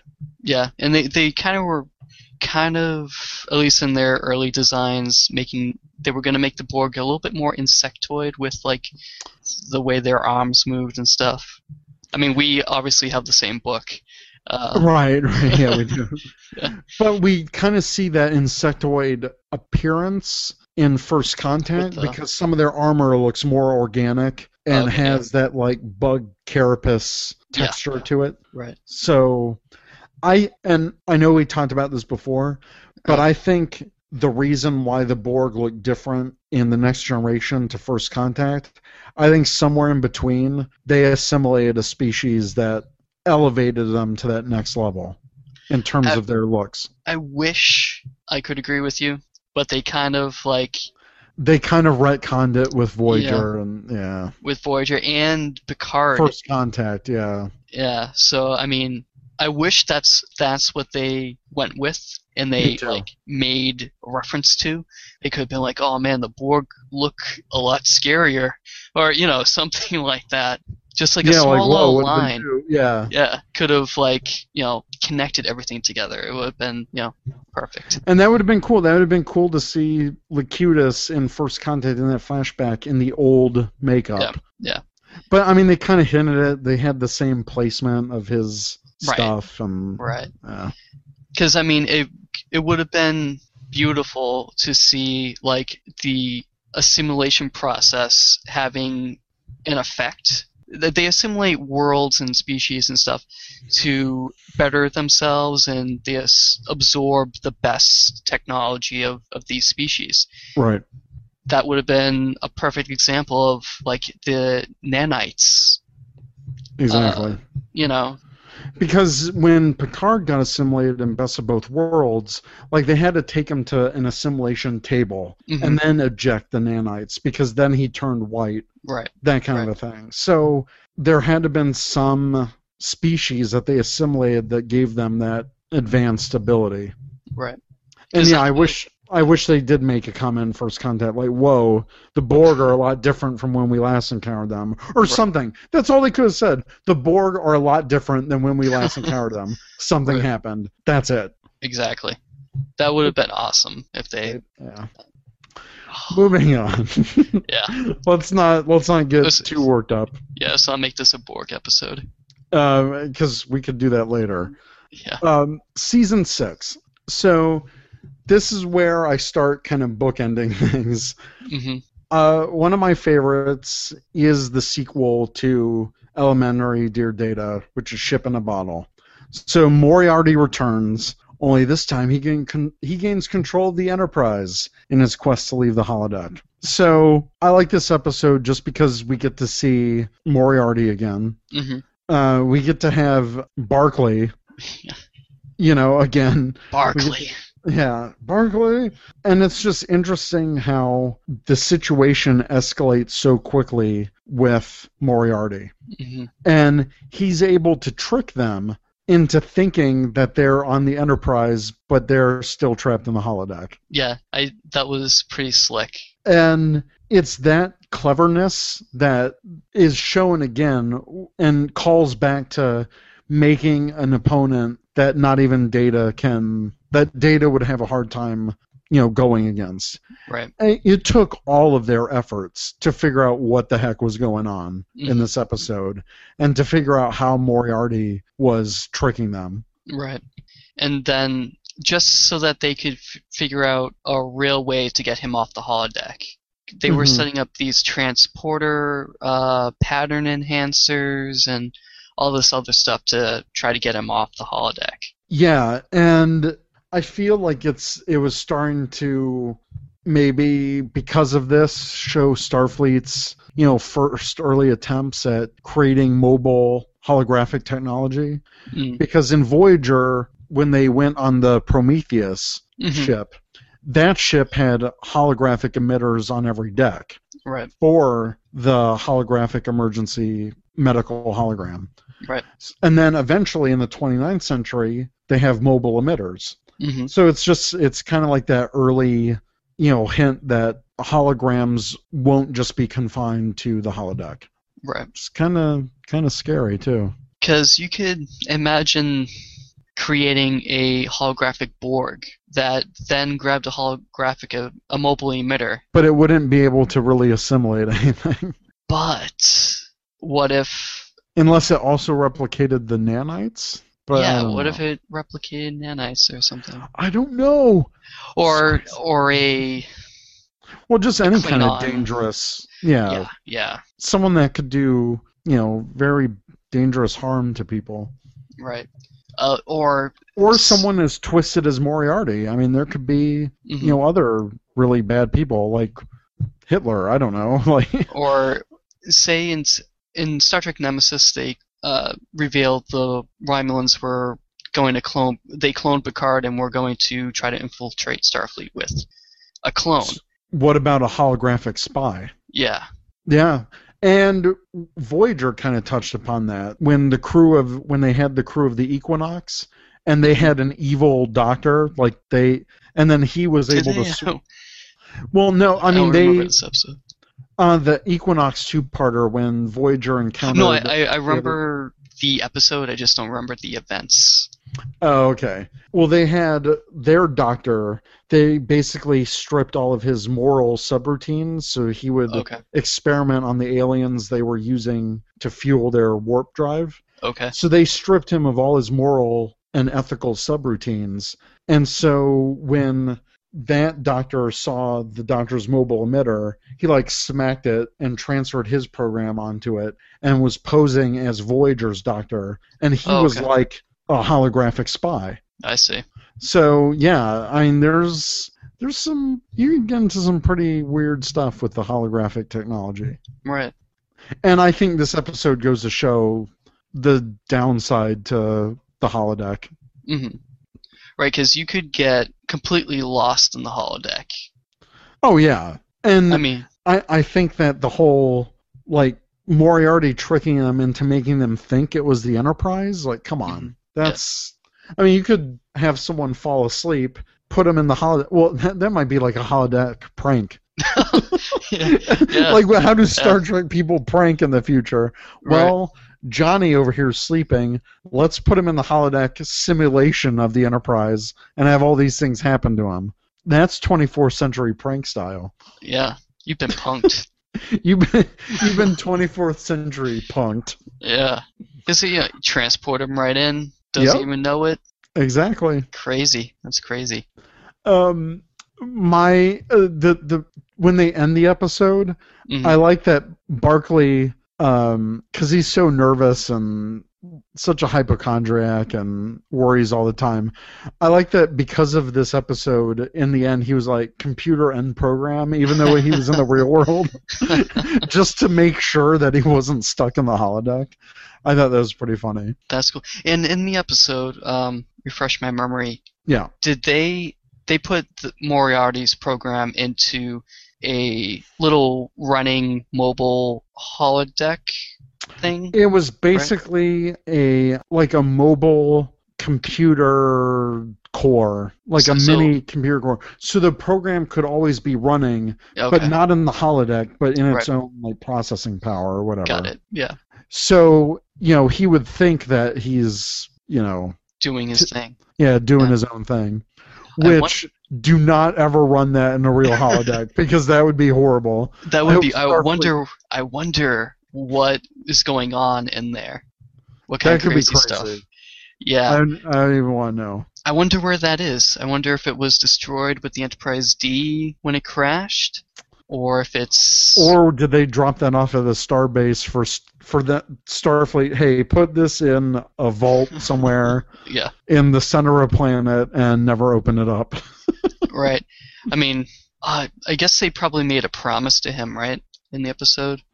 yeah, So it's it's kind of interesting that they keep their promise and keep it running instead of like just turning off the power.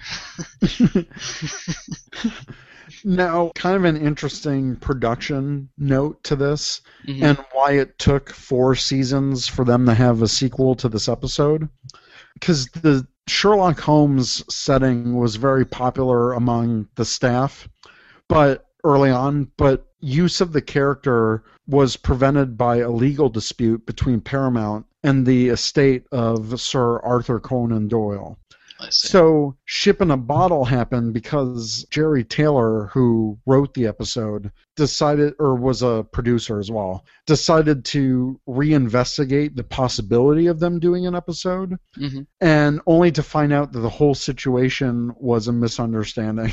Oh, I see. because the Conan Doyle estate had been irritated at Paramount because of the film Young Sherlock Holmes. Ah, I see. But by the time this episode was conceived, they were willing to license the character for what they described as a reasonable licensing fee. I see. so they, the Star Trek people, had in their minds that you know the Arthur Conan Doyle people in Paramount was this whole big legal dispute when it really wasn't. They were just mad because of the failing of that one movie. I see. Yeah, so, was a bad um. Yeah. and I guess uh, Brent Spiner was really thrilled about this episode because he wanted to play Holmes again. Hmm. And he really liked playing Data playing Holmes. right. Uh, next is the episode Rightful Heir. At the Klingon monastery on Boreth, Worf sees a very real vision of Kahless the Unforgivable. Or Unforgettable. Unforgettable, not unforgivable. Mm-hmm. I really like this episode because it's a what if. It's kind of like basically what if the Vatican cloned Jesus and said, "Hey, everyone, here's Jesus." Yeah. because that's basically what happens in this episode. Yeah. The Klingon monks basically clone Kahless from, you know, the blood on his original bat'leth or whatever that was, hmm and basically tout him as the second coming of Kahless. I mean, it's a very like I think they got away with this episode because it wasn't specifically like, "Hey, this is clone Jesus." It's like right. but you know, what if it was an alien Jesus? So that's why I really like this episode because it gets into the heart of Klingon religion Right. and it really touches on Worf coming to terms with his Klingon religion side. Right. And I really like the character of Kahless uh, or Mhm. Kahless. Okay. Uh, I thought that it was well acted, and I just really like the concept for this episode. And we got to see Gowron, and who's you know one of my favorite Klingons. I really liked him in Deep Space Nine. I really liked what a bastard he was in The Next Generation, and I really like his character. Right. Um, and then we get, I mean, we get to see Kurn again, and there's just a lot of ties to previous Klingon episodes, and it really ties into Worf's continuing journey with his own people. And that's why I think this is one of the best moments in this season. I, I agree. Uh, it's not one of my favorite episodes per se, but I I like the episode. hmm It's it's interesting to see uh, like the points that you just brought up. Uh, is something that I didn't quite think of before, but you're totally you're spot on with the second coming of uh, a religious figurehead. Right. And how would that affect a whole people? And I mean, at the end, you know, at the end, they're basically, you know, saying that, you know, Kahless can be an emperor, a guide, you know, he could be, he could return people to the true Klingon ways. hmm Um, you know, even though he's not really Kahless, he could be his rightful heir. Hint, hint. Right. So that's interesting. It's like he embodies all of what the Klingon people are about. I mean, it's a religion for him. Like his, you know, they revere him like a Jesus.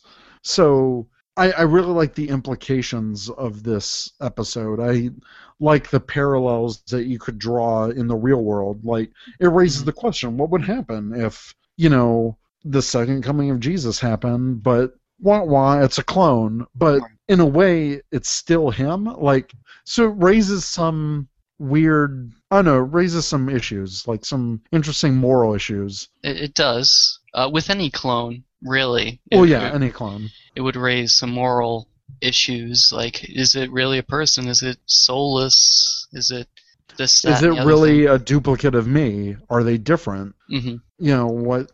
Yeah, what could that you know implicate in the future? So, I don't know. yeah no it's it's an interesting episode and i think the first time we really see klingon religion. Yeah, and the fact that they have monasteries. Right i and yeah, Yeah. it's very interesting and the first time you really see a klingon praying because uh, Worf is praying at this monastery. Yeah, uh, which is interesting. And klingons are a very interesting species. Yeah, and they touch upon more in Klingon religion in Deep Space Nine and Voyager. They go a little bit more into it, Mhm. especially uh, we see Gre'thor, which is Klingon Hell in Voyager from B'Elanna. So yeah, it's um. I, I think this is a great launching point. This is a, this episode is a great launching point in exploring the Klingon religion.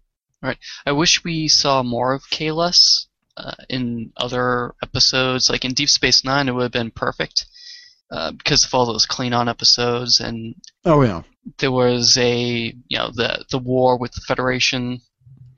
yeah. I think there's a little bit of a missed opportunity there. Yeah, it So- would have been uh, quite interesting to see.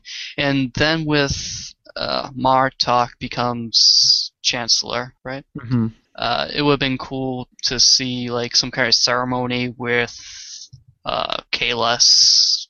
You know, Yeah, Kayla's participating. Yeah, definitely. Yeah. My next pick kind of deals with season six and season seven mhm, because it is Descent parts one and two.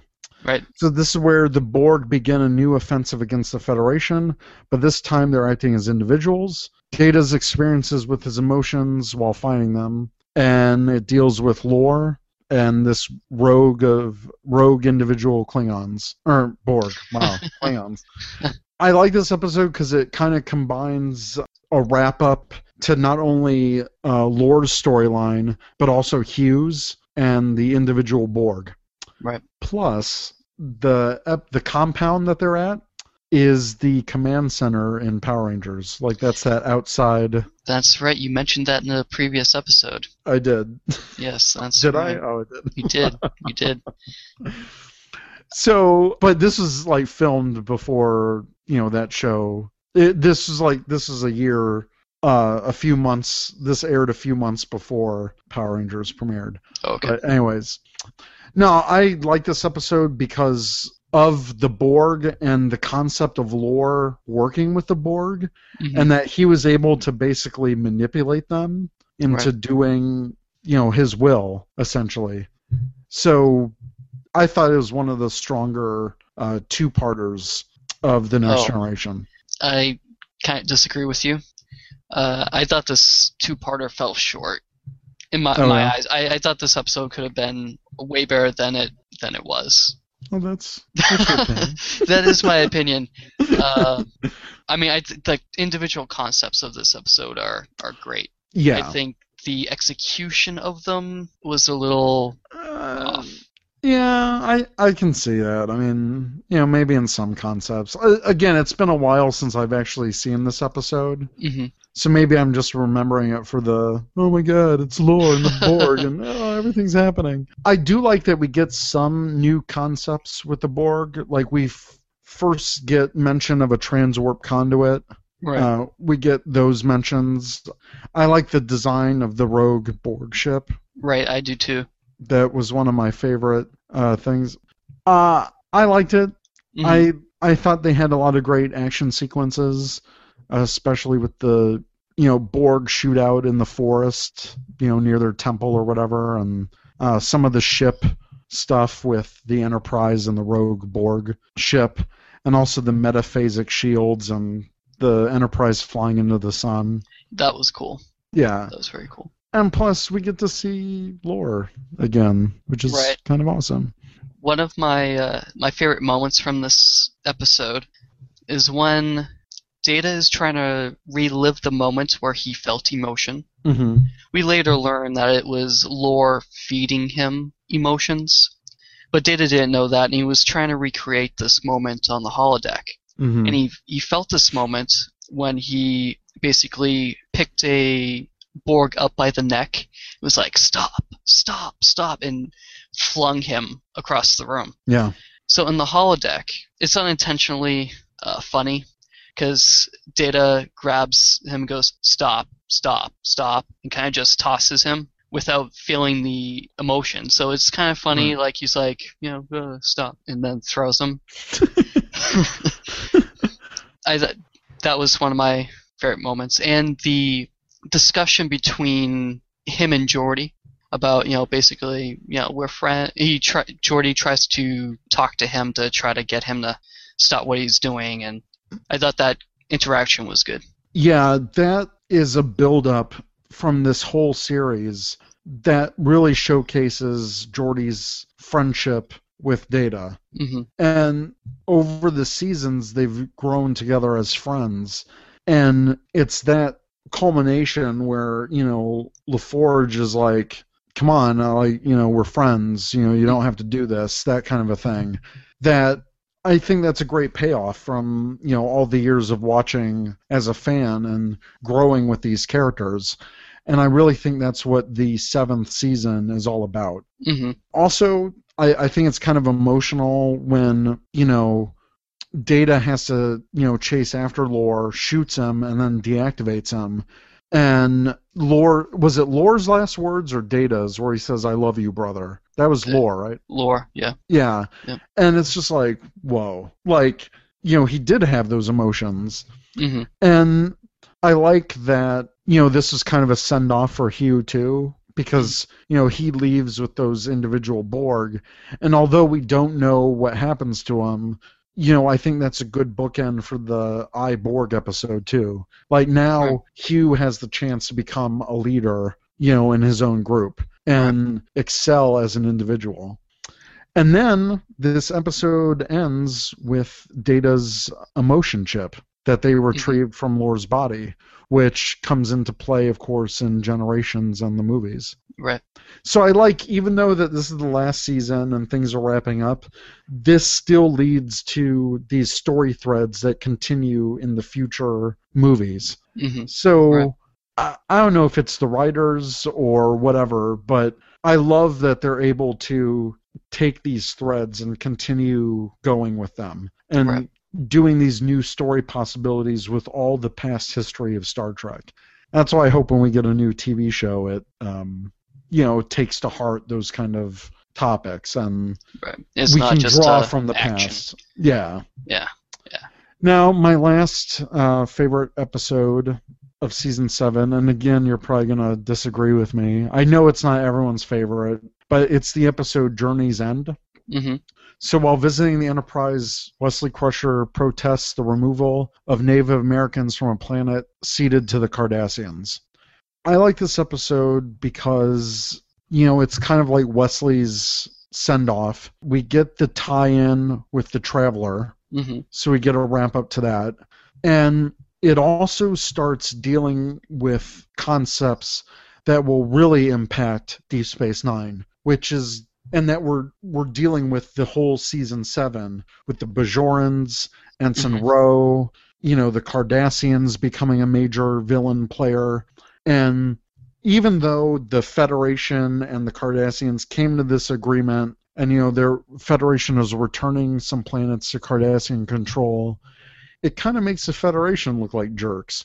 Right. And especially having that Native American parallel right. like you know what the heck we're giving away the land of the native americans again like what's going Right. on Yeah. like we basically gave them a whole like gave this one tribe a whole planet to colonize like now we're taking it back like uh, it was to me it was such a great concept hmm to explore those issues again Right. interesting little tidbit this planet that they're on uh dorvan 5 is actually supposed to be uh, Chakotay's home planet. Oh, This is where he's from.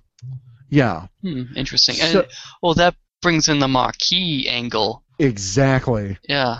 Okay. So they actually, even though it's not said in Voyager, hmm the Voyager relaunch novels really say, "Oh yeah, he's from this planet. Okay. That's why he got involved with the Maquis." okay. And it deals with his sister, his all of that. So I wish they said Yeah. that during the series. I wish they did too. That Yeah. would have been amazing. Then you're like, whoa, Exactly. mind yeah. blown. And then you then you'd instantly know why he hates the Cardassians. Like, boom, here it is, right here, and why he wouldn't like the Federation as well, mm-hmm. because they s- they basically said, well, here you go, Cardassians. Here's this planet. Like, what are you doing?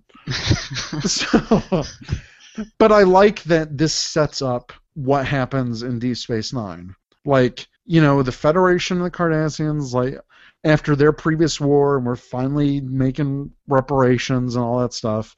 And then, boom, the Cardassians are still total dicks, and, you know, they're enslaving Bajorans, and here we go, Deep Space 9 Mhm. So I really like how this sets the tone for future Cardassian stories Mhm. and setting them up and their conflicts, and it makes sense why the Maquis come about because of directly the storyline that the Federation ga- gave up these worlds to the Cardassians, and thus the Ma- Maquis were formed. Hmm. So it works on several levels for me, Right. but I like that this is um, kind of like the last journey for Wesley right. and it's kind of like that coming of age like he can finally make his choice you know he's not tied down to starfleet you know he has this Mhm. bigger destiny with the traveler and Yeah. Yeah. i don't know i i quite enjoyed it No, it's uh, it's an interesting episode, and I agree with all your points that you've made for the episode. and plus we get to see Gul Evek, and he's like a total jerk but he's a great character too Right. he's Uh, like that villain that you're like uh exactly. not you again uh. I kind of I don't like the direction they went with Wesley at the end. Hmm. I kind of wish, which they kind of hint at anyway in Nemesis, that Wesley was back into Starfleet. yeah Uh, but I kind of wish Wesley didn't leave Starfleet. I felt like it was a good fit for him, and continuing with, you know, he wants to go in his father's footsteps. right Uh, I kind of wish that that happened Hmm. instead.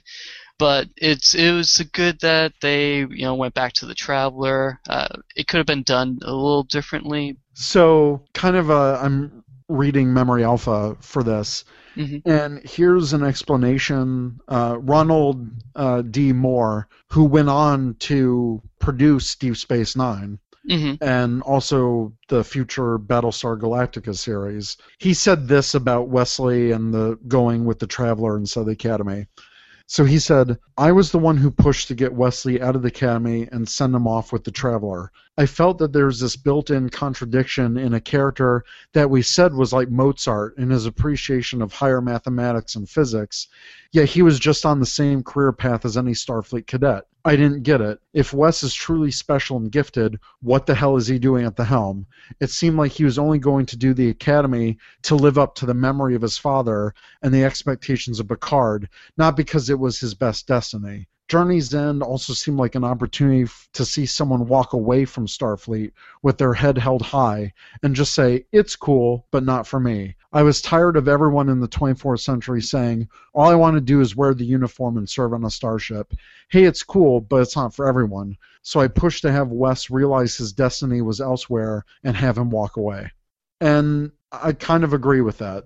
Okay. I think it's I think it's a great concept to you know cuz in Star Trek all we see is the Starfleet side of things. And it's kind of refreshing to see someone you know realize what you know the federation is all about if it Mhm. you know human betterment and all of that stuff you know that star trek proposes Mhm. you know, why not have Wesley say, well, I could do something better. I can realize my potential more if I go this way and not Mhm. Starfleet. Yeah, yeah, Starfleet gave him this great education and, you know, it gave him options. But now it's like, cool, maybe I'll just pal around with the travel for a few years and totally expand my mind and Right. because you know, yeah, he probably comes back to Starfleet, but now he probably has all this knowledge and greater understanding of the universe. And you could say it's a metaphor for like a coming of age story. hmm And I think the reason I like this episode was, you know, this episode aired, you know, when I was like 12. You know, that's like a coming of age for any kid. Like, Mhm. you know, realizing that there's something greater. So that's why I have uh, fond uh, appreciation of this episode. I see. I know a lot of people rag on Wesley's character, Mhm. but I think if you were a kid watching the next generation, he was the one that you could identify with the most because he's like a kid on the Enterprise. right. And right. yeah. yeah. No, I kind of agree with you. You don't have to. It's okay. I mean, I I'm okay with the character of Wesley. uh-huh. Uh, I Oh, don't get me wrong. There's some times where I'm like, God, just shut up. right. Uh, I mean, at the beginning beginning of the series, especially, it was like this Oh yeah. kid and all this other stuff. I, I, I'm cool with him joining with the Traveler and stuff. I just don't like how the dots were connected in this episode for some reason. Mm. I, I, I don't know. I I wish it was more more of a fluid transition. Like I feel like maybe the traveler kind of manipulated him in the episode to go that way instead Oh, of having instead of having Wesley kind of like on his own just coming to the conclusion, oh, I should Do this. do this instead. All right. No, I, And then I it- can see that. And then in the Nemesis, we see him sitting at the table in a Starfleet dress uniform. Although that could be like an honorary dress uniform because he was Mm, once I in suppose. Starfleet. Like he never really resigned his commission. He would have to though. He, he was a he was just a oh cadet. yeah, that's yeah. I don't know. so he, he never actually became an officer. I don't But know. anywho. I don't know what to tell you. so I I think you had a, a very good list of, of episodes Well, thank you. for, for the next generation. And I mean 178 episodes. Obviously there are gonna be some bad ones. But I oh, think yeah. for for the majority, most of the next generation episodes are really good. Yeah, I think so too. It it, it was it was kind of hard um, to pick some of these episodes Mhm. because you guys really did pick the best Right. of the best. But I think these are also in that upper tier of next generation episodes. hmm And, and you're right. I picked episodes to put into that that into the last episode that I didn't necessarily like, like Inner Light. Mhm. I don't really like that episode. Really? I it was again when I was younger, and Oh, the, you thought it was a little boring. yeah, the slow pace of it. I mean, ol- now that I'm older, I appreciate it, but I still don't really love the episode. Okay. But I included it because everyone loves that episode, and everyone's like, "Oh, this is such a good Star Trek episode," so I put it in. Um, Yeah, and I mean, th- there were a couple that I considered putting in, but didn't. So, Right. you know, and that's what's great about the next generation, or you know, any of these shows. Everyone has their favorite. You know, your favorite could be someone else's worst episode ever. So- true. That's, I think, that's the beauty of Star Trek. There's something for everyone. Yeah, definitely. So let's move on to our subspace channels. Let's. which has nothing to do with the next generation, but because we didn't know we were going to do this episode until like an hour ago. Right. But so, what was the question? if you could have any piece of Star Trek tech, what would it be and why? Awesome. What would yours be? Oh, that's a very good question because I didn't think of an answer. I can tell you exactly what I would want. Okay, shoot. I want the Delta Flyer. I want the Delta Flyer from Voyager. Mhm. That is like the best shuttle ever It is. because it's awesome. Shut It up. is. Uh, no, no, no, no. It's an awesome. I mean, outside of the fact of Voyager, right? It's it is an awesome shuttle, and I could see that shuttle being in use in you know Starfleet, like Oh yeah, once Voyager got back home, they're probably like, "Whoa, what is this? This Yeah. is standard now forever." yeah, I mean, it's we like this. awesome- it's an awesome design. It's almost like a runabout, but not quite. It's that nice in between, Yeah, yeah, and and I the- like that it's aerodynamic. It can go underwater. You know, it's multifunctional. Right, I, I really like the micro torpedoes that it has. I think Yes. that's kind of cool. I don't know what it what it would do to like if it was in a firefight with like a Borg chip or you know a Cardassian ship, but uh, I think it's cool to have. Yeah, I think it's like a cool, like, let's get the hell And out of here It type of has shuttle. escape pods. it does, I mean, which what are very coffin-like. Yeah, what shuttle has an escape pod? No shuttle ever. So I Exactly. think, I think that's uh, pretty cool. Yeah, I just like that. I mean, that would basically be my fly around apartment. Like, I would just be like, I, I'm good with the, I'm good Your with the man Delta cave. Flyer. Yeah, Yeah, your your man cave. Does I- I know nine we come with said- it? I hope so. um, well, maybe. Uh, so now Mhm. I, I know a lot of people have basically picked like an actual one thing of Trek Tech, Right. but I'm kind of saying the Delta Flyer because then I get it all. Then I get the replicators and the transporter and the phasers and I get Right. all of it in one package. right. If I was gonna pick just one thing from Star Trek, hmm uh, for me personal for personal use, I would get a phaser. Just because I think I think phasers are awesome. I love phasers. Would you go around stunning people? Like what would No, you? I I want You're gonna the heat right up to your food arms. really quickly. Right, right to bear arms. So I would have a wall just full of phasers. I think that's that's so cool. I like the different phaser designs. I love the yeah, but I mean, Now, as for far as practical use. practicality in your everyday life, Right. you're not gonna be like, "Oh, I hate your guts, stun," or Yeah. like, "Oh, disintegrate." Like, what are you gonna do? Right. Uh, so I You're gonna heat a rock very effectively. like, what do you? in practical uses, Uh-huh. uh, I would. Well, what I really want is warp technology so that we can go out there and explore stuff. But yeah, I want that so we don't like ruin the planet and we can like so we can go in, colonize. ruin Yeah, parts of other planets. exactly. Uh, uh, I I would think the transporter, See, I would want the replicator. but see the replicator. I mean, the transporter could technically be used as a replicator because it could yeah, that's true. Kind of the rematerialize. same technology. Yeah, Yeah, and then think of all the you know trash that we could get rid of. We could just like destroy it in a transporter pattern buffer, or recycle it, yeah. Well, with yeah, exactly. change it can into something else, Yeah, we can take the raw material and make stuff. make cool stuff. Yeah, Yeah, like like or transporters or phasers. Yeah. so yeah, I I would go with I guess transporters because I I would like, like a transporter because I could get to work like that, even though Yeah. I live a mile away. But I mean, I you could get anywhere. You could go anywhere. Like I could go to China. Boom, I'm there. Mhm, I could go to Japan. Uh, here I am.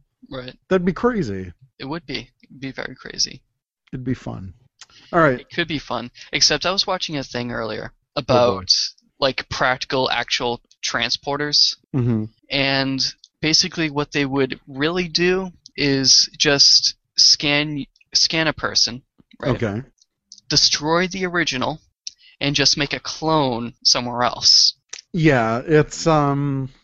There's a whole book like it's the med, the- med, metaphysics of uh, Star Trek, Yeah, I, I have that one and have the physics of Star Trek. and they deal with that. They're like, Yeah. are you really who you are on the other side? Like, Right. And we know, are see that with person? an episode which could be on this list. I can't remember Yes. the name of it off off the top of my head, but it's the one where Tom Riker is created due to a transporter accident. that is called second chances. Second chances.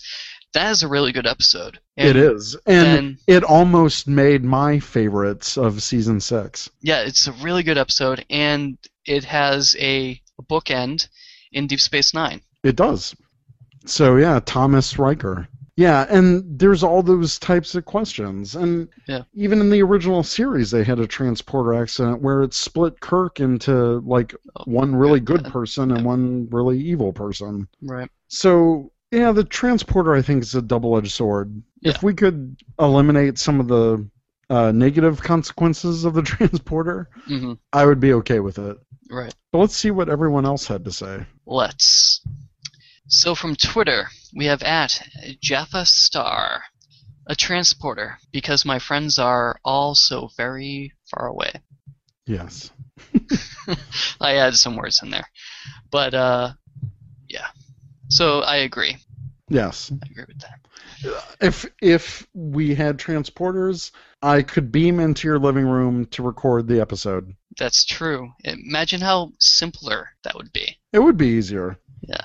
We don't have to deal with all this Googles and the stuff and the technology and Uh, next, we have at little cute girl 86, who says it is a toss up between transporter and replicator because with the transporter you could beam anywhere within seconds, And with the replicator, you have food. You could make any kind of food ever, True. which is kind of awesome with no cooking. I would kind of like that. I would. Just I don't because like I'm cooking. lazy. Exactly.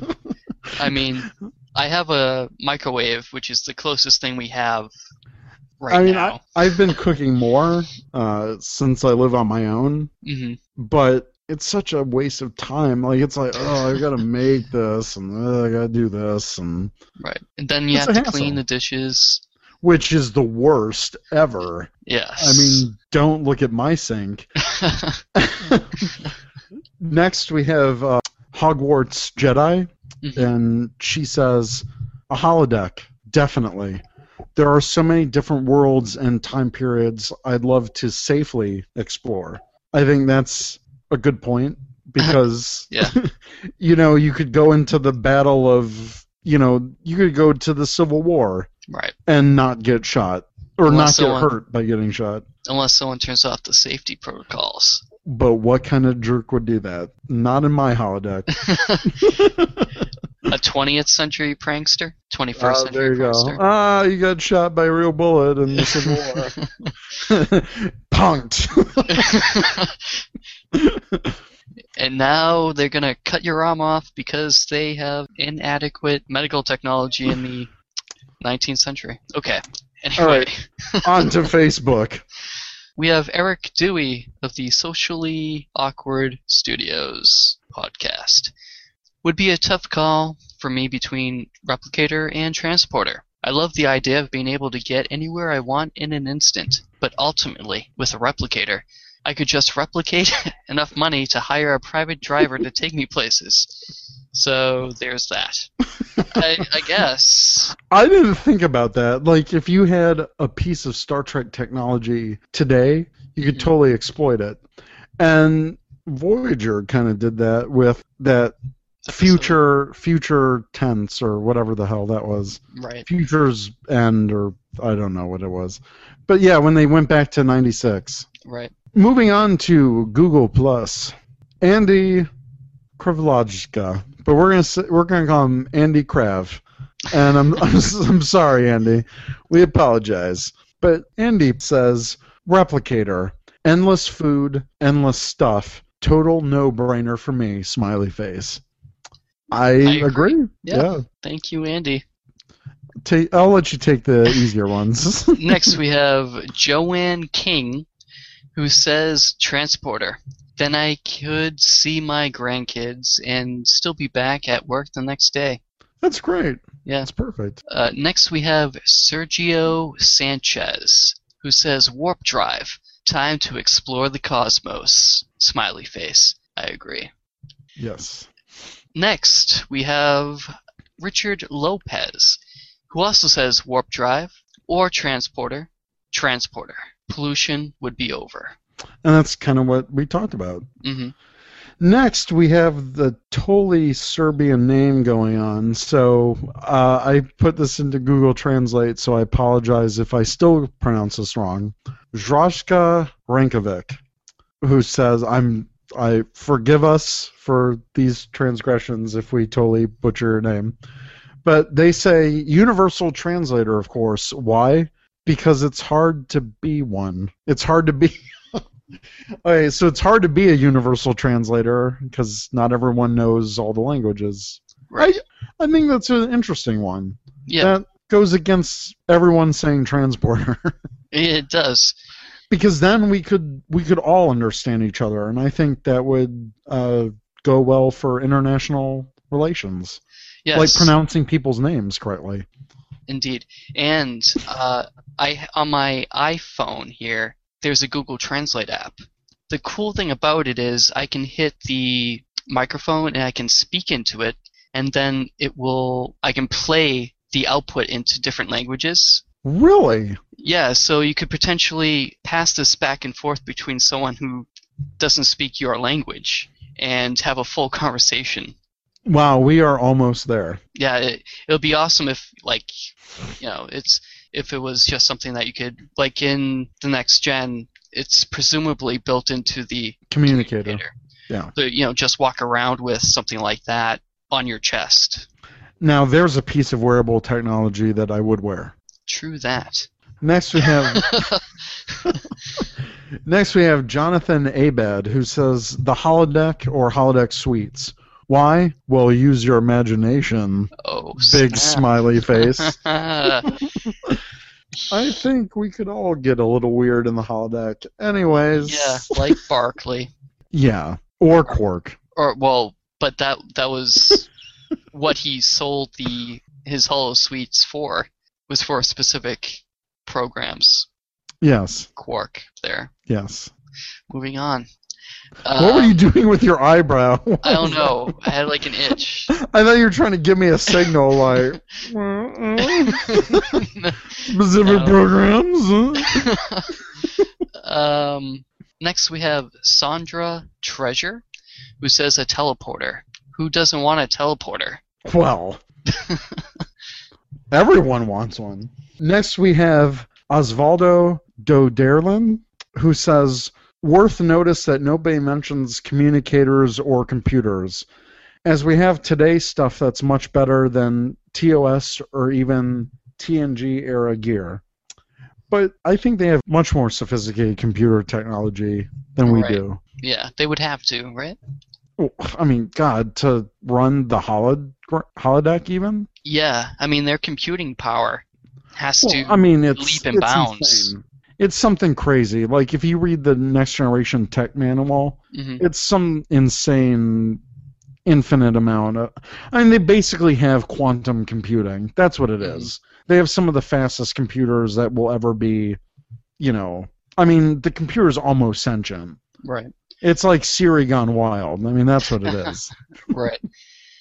It would- yeah, yeah, because I've played around with Siri a little bit, and she's nothing like the Enterprise computer. I'll tell you that. but you wish she was. I do.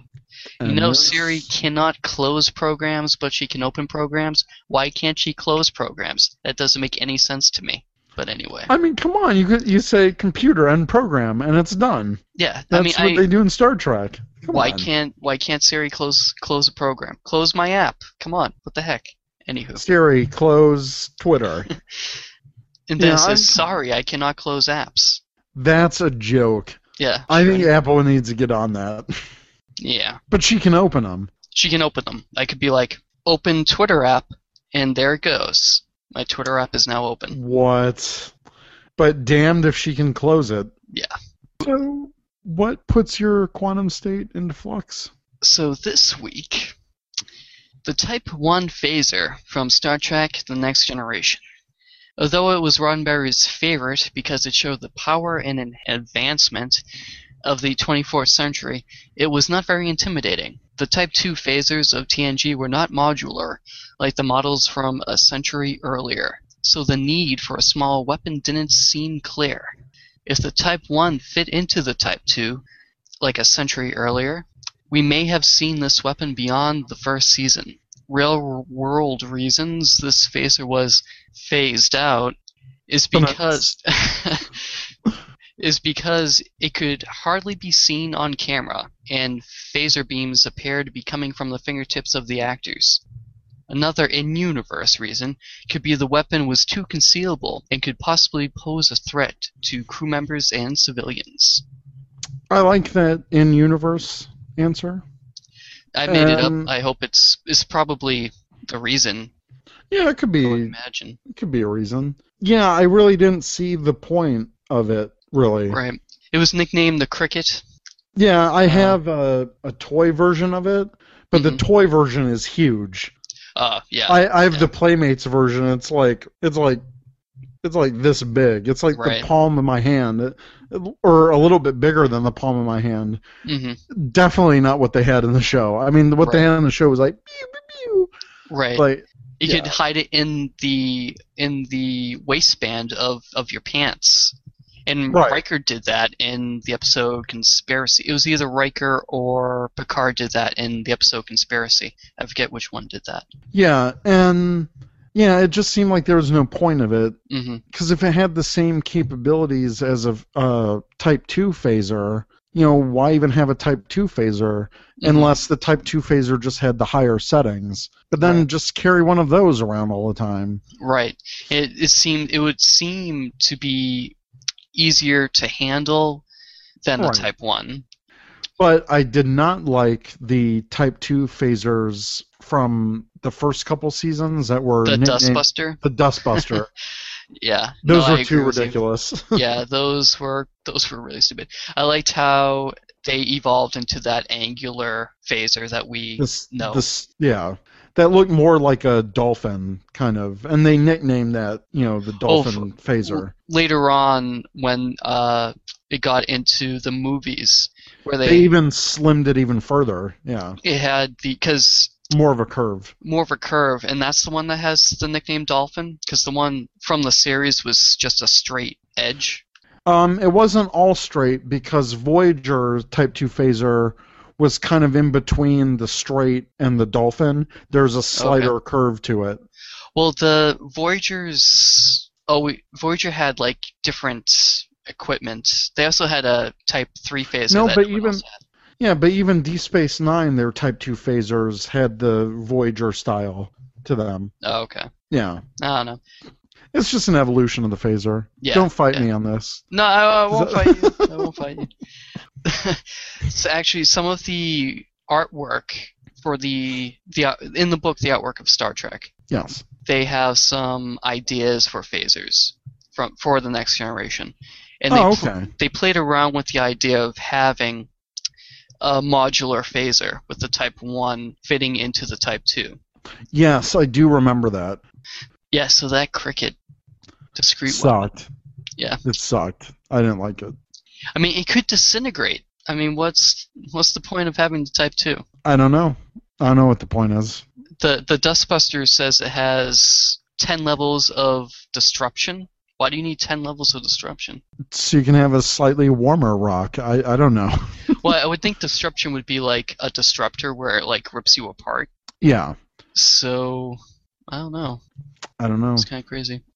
But I like how it, it kind of incorporates the the three buttons where it has the Yeah, and we see the the same elements are there. right. Like the Dust Bunny one has um the same those like outer square vents that the Right. cricket has. So it has Yep. those same elements.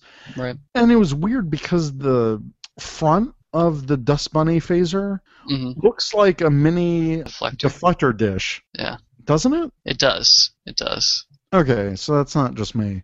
But yeah, the no, front of that the front of that thing was huge. That was just dumb. That was not Yeah. a good choice. yeah, it, ma- it makes more sense to have a more confined beam right. instead But- of that. Even even the, if the beam emitter was smaller, they Mhm. could still do the wide. They could still program the phaser to do a wide area of effect. Right. And no, So- something that was in that episode with Datalore. In Datalore, with the the Dustbuster phaser, it caught uh, Dr. Crusher's lab coat on fire. What? Yeah, when he when Lore fired the phaser, it caught her lab coat on fire. If I'm not mistaken. Oh, I'm having a hard time remembering that. I'll have to watch that again. Yeah, watch it. I'm I'm pretty um Maybe maybe that's one of those disruption sure. effects. I guess. I'm I'm like 90% sure that that happened. I remember her running out of the cargo bay with her um, lab coat on fire. Just stop, drop, and roll, Doctor Crusher. Just stop, drop, and roll. Yeah. Wow. Okay. So. Weird. yeah. Um, so that's what gets my quantum state into flux. The Type 1 phaser from Star Trek The Next Generation. I would have to wholeheartedly agree with this. That sucked. Yeah. And I'm really glad it didn't last beyond the first season. Yeah, thank God. Yeah. I mean, if they had phaser. it, if they had it part of the Type Two phaser somehow, it would have been cool. I But think. yeah, no. I mean, But they yeah. would they would never need to actually take it out. You wouldn't need. Yeah, and it would be more of a homage to the original Right. series. and, and that's Well, what some did of they even use it that much in the original series? uh, not too much. See, too much. I don't know. but it w- looked a lot cooler than Oh, di- than oh the yeah. cricket. It, yeah. I mean, ooh, the cricket. You know, I mean, yeah. Oh yeah. That sounds really intimidating. yeah, exactly. Dumb Yeah. phasers. Dumb Type One cricket. The Get out of here. some of the designs for the Type 2 phasers were really cool that had this Kind of like a modular system to the, it. the modular system. Like the basically the Type 1 phaser clicked into the front, so the front of it was removable, and that was the So it Type 1. almost made it like the Type 2 just added like a really nice ergonomical handle to the Type 1 phaser. And the Type 1 phaser was like the real phaser part Right. of it. yeah. Yeah. Yeah. For for the most part, there was another one that was like really weird. Do you know those flashlights that come up and have like a light facing forward, so you hold it like a stick? Yeah, that's like a like a military style flashlight. Yeah. Yeah, they had a phaser that was basically that Okay. as one of their designs. that's stupid. Yeah, yeah, where they have the oh type yeah, that, that looks really threatening. in. Like, ah, I'm gonna shoot you with my stick flashlight. Yeah, so yeah, the type one kind of clicked into where the the flashlight would be. And Yeah, I don't like that. yeah, I'm I'm glad they ended up doing what they did. Yeah, the angular phaser from Yeah. from uh, 2366. 2366. That was a bad year for phasers, let me tell you. it was a good year. That's the year that they got the angular. Oh well, oh good, good for them. All right. Well, Eric, thank you for doing this episode with me today. Well, thank you for letting me have a chance to talk about some of my favorite Next Generation episodes. No problem. I, I think this is a great episode, and I, I can't wait for our listeners to hear it. Likewise, So until next time, I'm Aaron, and I'm Eric. and we'll see you later. Keep on trekking. It's trekking time. It's always trekking time at the Berry household. Oh, Yeah. snap. Oh snap! Two snaps and a Star Trek. Oh. You have been listening to the Starfleet Escape podcast on the Four Eyed Radio Network, where you can catch a new episode every other Monday. You can find us on the web at sfescapepod.com. Follow us on Twitter at sfescapepod. Like us on Facebook.com slash sfescapepod. And add us to your circle on Google Plus by going to google.sfescapepod.com.